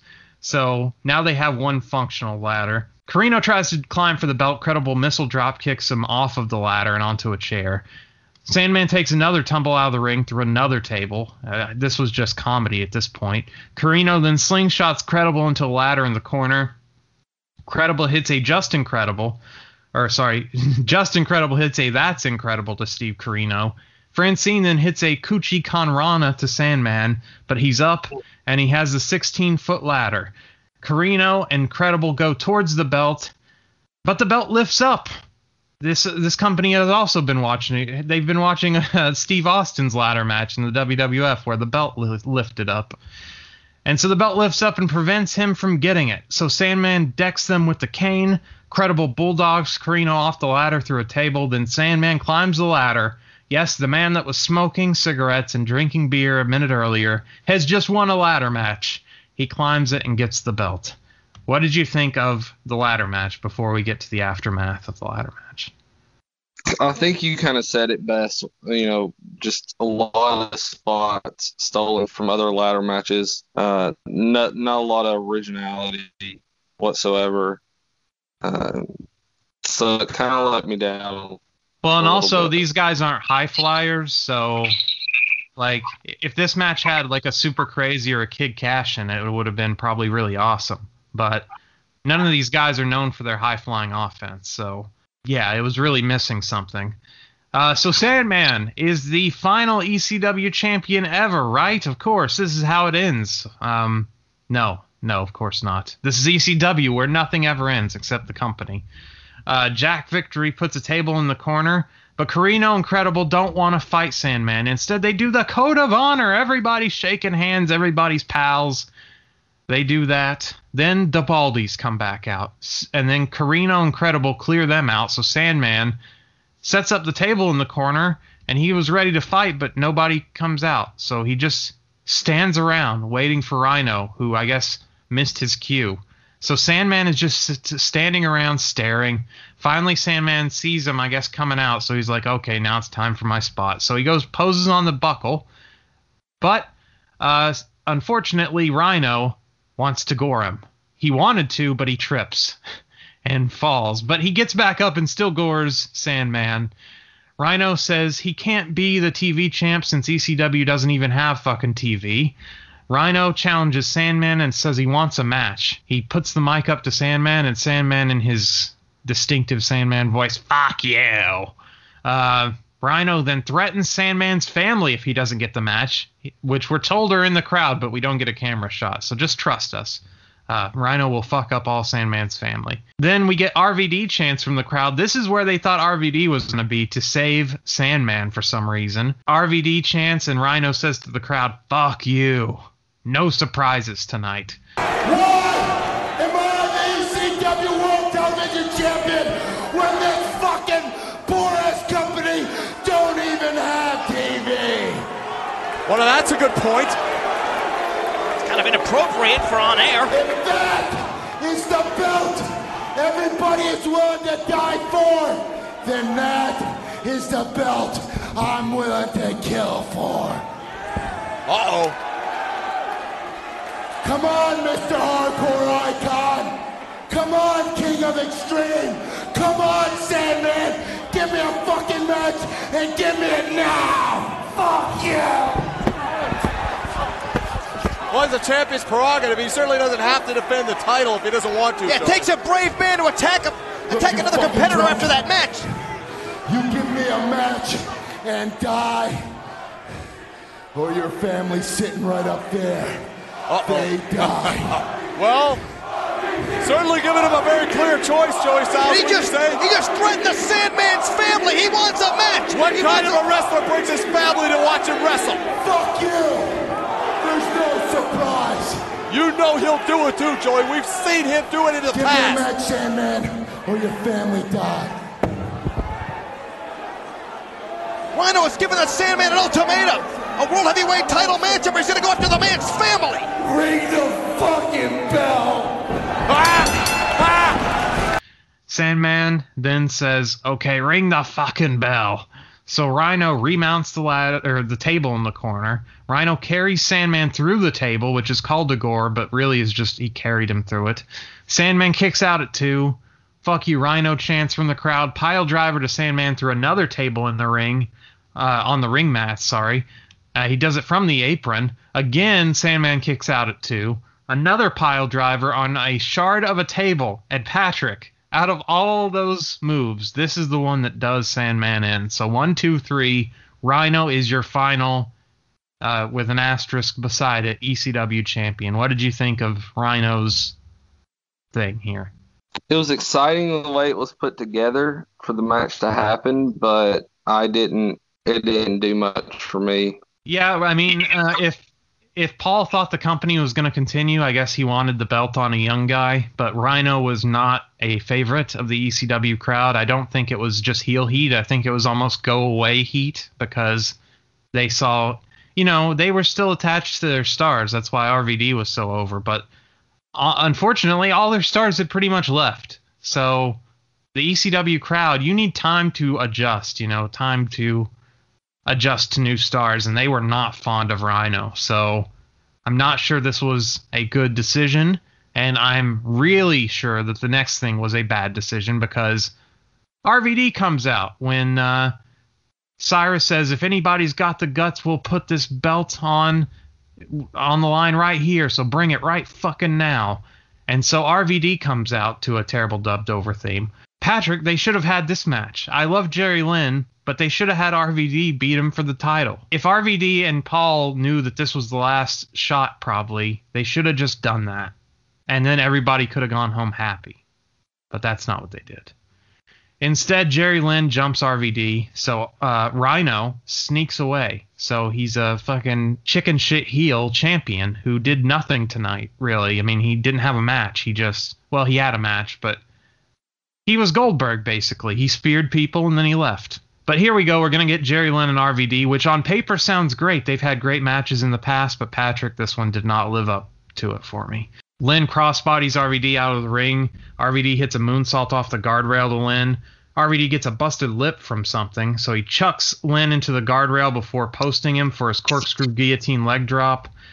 RVD then brings him into the ring, press slams him, hits a few moonsaults for a near fall. Lynn evades a shoulder block in the corner, leg drops RVD for it, then he baseball slide kicks RVD onto the floor. Cyrus celebrates with Lynn for a moment, then Lynn clotheslines RVD on the guardrail.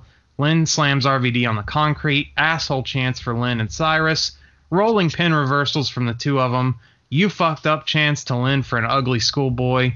Rolling Thunder gets a two count. Running drop kick with the chair gets a near fall. Lynn hits a sunset flip power bomb to RVD off the buckles onto a flattened chair to the back of RVD's head. Hall of Famer RVD's head for a two count. Tornado DDT gets blocked by RVD.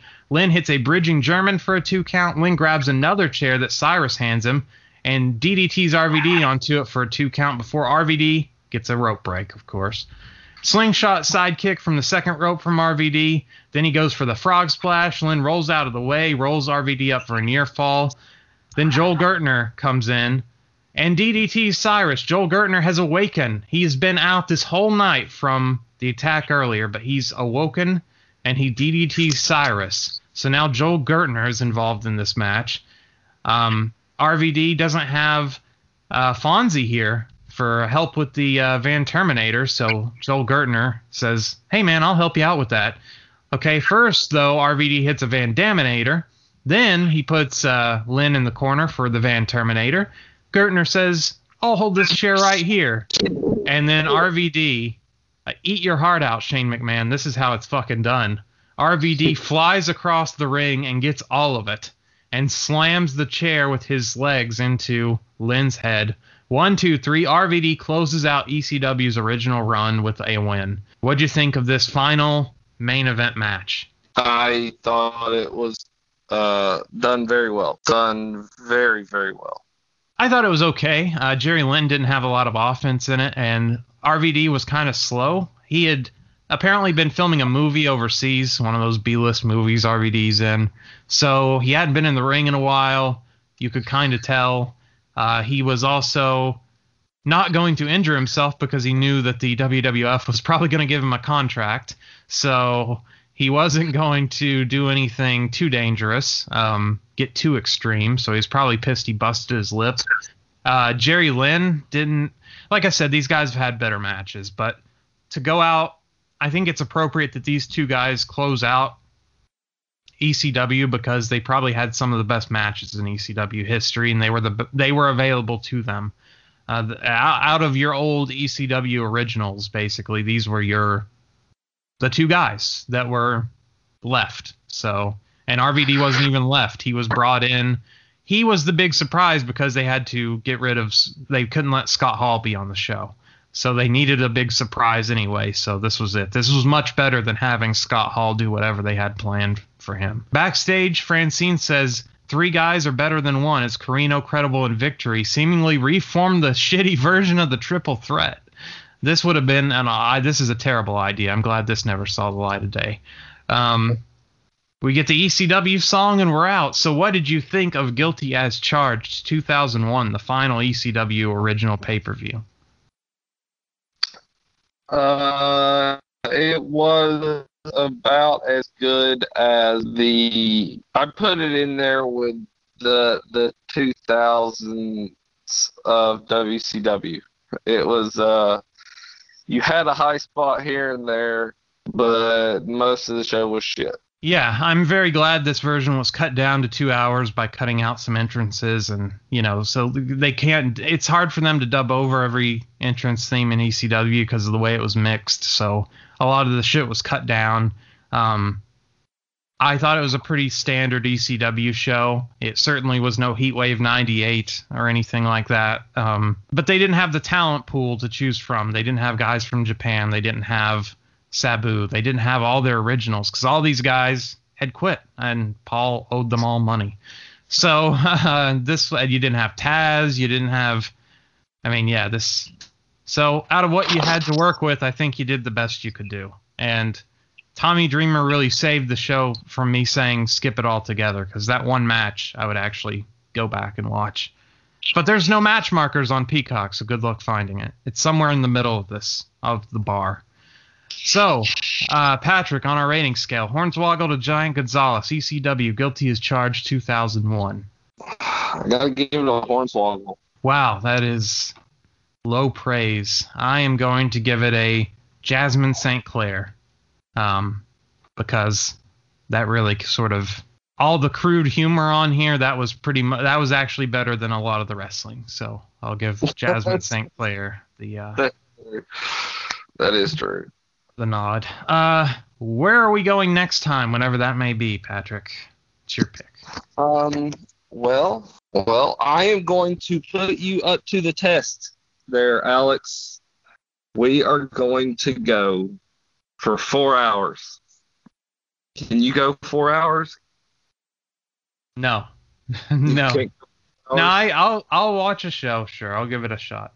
I can speed. Uh, I can speed it up. We are going to pay tribute to the late Jim Crockett by going back to Starcade, 1986, the night of the Skywalkers, in a scaffold match with the Road Warriors and the Midnight Express. For the first time ever, four men are going to be high above nothing but a wrestling ring and concrete. Who's getting thrown off and who's going to win? That sounds great. I've never seen this show, so uh, should be should be interesting. And it is very retro, very old show, as uh, we haven't done a show that old in quite some time. So uh, we're gonna live up to our name, and we're gonna go back to 1986, uh, the year I was born. That's how long ago, 34 years ago. Uh, Uh, well, 35 now. Oh, geez, I'm going to be 35 later this year. All right, uh, I've just made myself feel really bad. All right, well, that'll do it for this week. You can find us online on Twitter at RetroWPodcast.com, our website, RetroWrestlingPodcast.com. Email us, RetroWrestlingPodcast at gmail.com. Leave a five star review on Apple Podcasts. And of course, you can find Patrick, Patrick Young Wrestling on Facebook, and Ref Patrick Young on Twitter. That'll do it for this week. I'm intern Alex.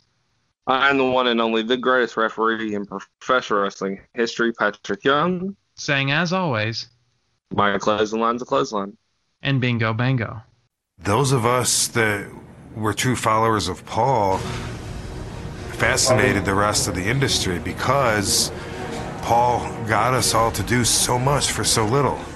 And uh, other wrestling promoters were amazed. I know that. You know, they were like, how do you get these guys to follow you, to keep wrestling when the checks are bouncing, to kill themselves out there in the ring every night?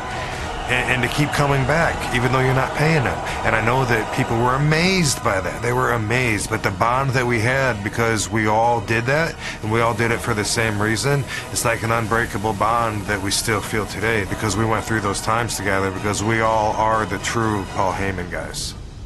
Oh my God, Paul's the ultimate motivator. I mean, how else can you have a company that's literally at the verge of bankruptcy, checks bouncing, and everyone holding on? Because they believed in the man they believed in the product and they believed in the vision. I would, you know, hey, Paul, I haven't been paid in a month. And he'd be like, oh, just take the merchandise money uh, come, you know, Saturday. Be like, all right. He'd be like, how much money do we make? And I'd be like, $22,000. And he'd be like, okay, can I have some of it? I got to pay a few bills. And I'd be like, Paul, you owe me like, I used to have a running record of how much money he owed me. And I'd be like, Paul, you like owe me like 65 grand right now, you know, in back pay. He's like, okay, take 15 and I got to take the rest. I'd be like, dude, you said I could take all of it. He's like, but 15 minus 65 would be 50. It's an even number. All right, Paul, no problem. It's, and I would do it, you know? you could hate Paulie and want to kill him for whatever reason. And then five minutes later, after talking to him, you'd be like, he's the greatest guy in the world. Sometimes we actually flew on bereavement fare, like we had to rotate uh, for our airplane tickets. Sometimes we'd get what what is this? We have to call in to the to the girl Debbie that was the that would help him out with the travel, and she would she would give us the name of our deceased family member, and we would have to tell them that because it was like a discounted fare, and we would have to go through that. Lie to the airlines to US Air in order to get like a cheaper flight just to get in there to work for the weekend. And it was uh, we'd always uh, it was rotated so we'd always you know find out like who it was that had it this week you know and talk about it and laugh at it and stuff. But that's that's Paul and that's the way he did business. It's very popular to paint this picture of me as this business owner that told people anything to get to the next day. And some of that is true. That's fine and I accept that criticism. And I played with the cards that I had in my hand. And sometimes when you have no cards, you got to bluff that you have cards in your hand. I got the company to the next day. And sometimes that's not a pleasant task. And there are times when you're faced with the responsibility of keeping the company alive that you have to do things that, in retrospect, you look back and people would say, wow, why'd you do that? Wow, that was unethical. Wow, ooh, man, you, you did that. Hey, you know, you, you, you lied to survive 24 more hours. Yeah, but that 24 hours was another year. And, you know, a lot of guys, you know, oh, he bounced checks on me. It was their prerogative to stay. It really was. Someone bounced a check on you, guess what? You could Call the cops. It's illegal. Guys wrestled for free. Yeah, we all did. It was your choice.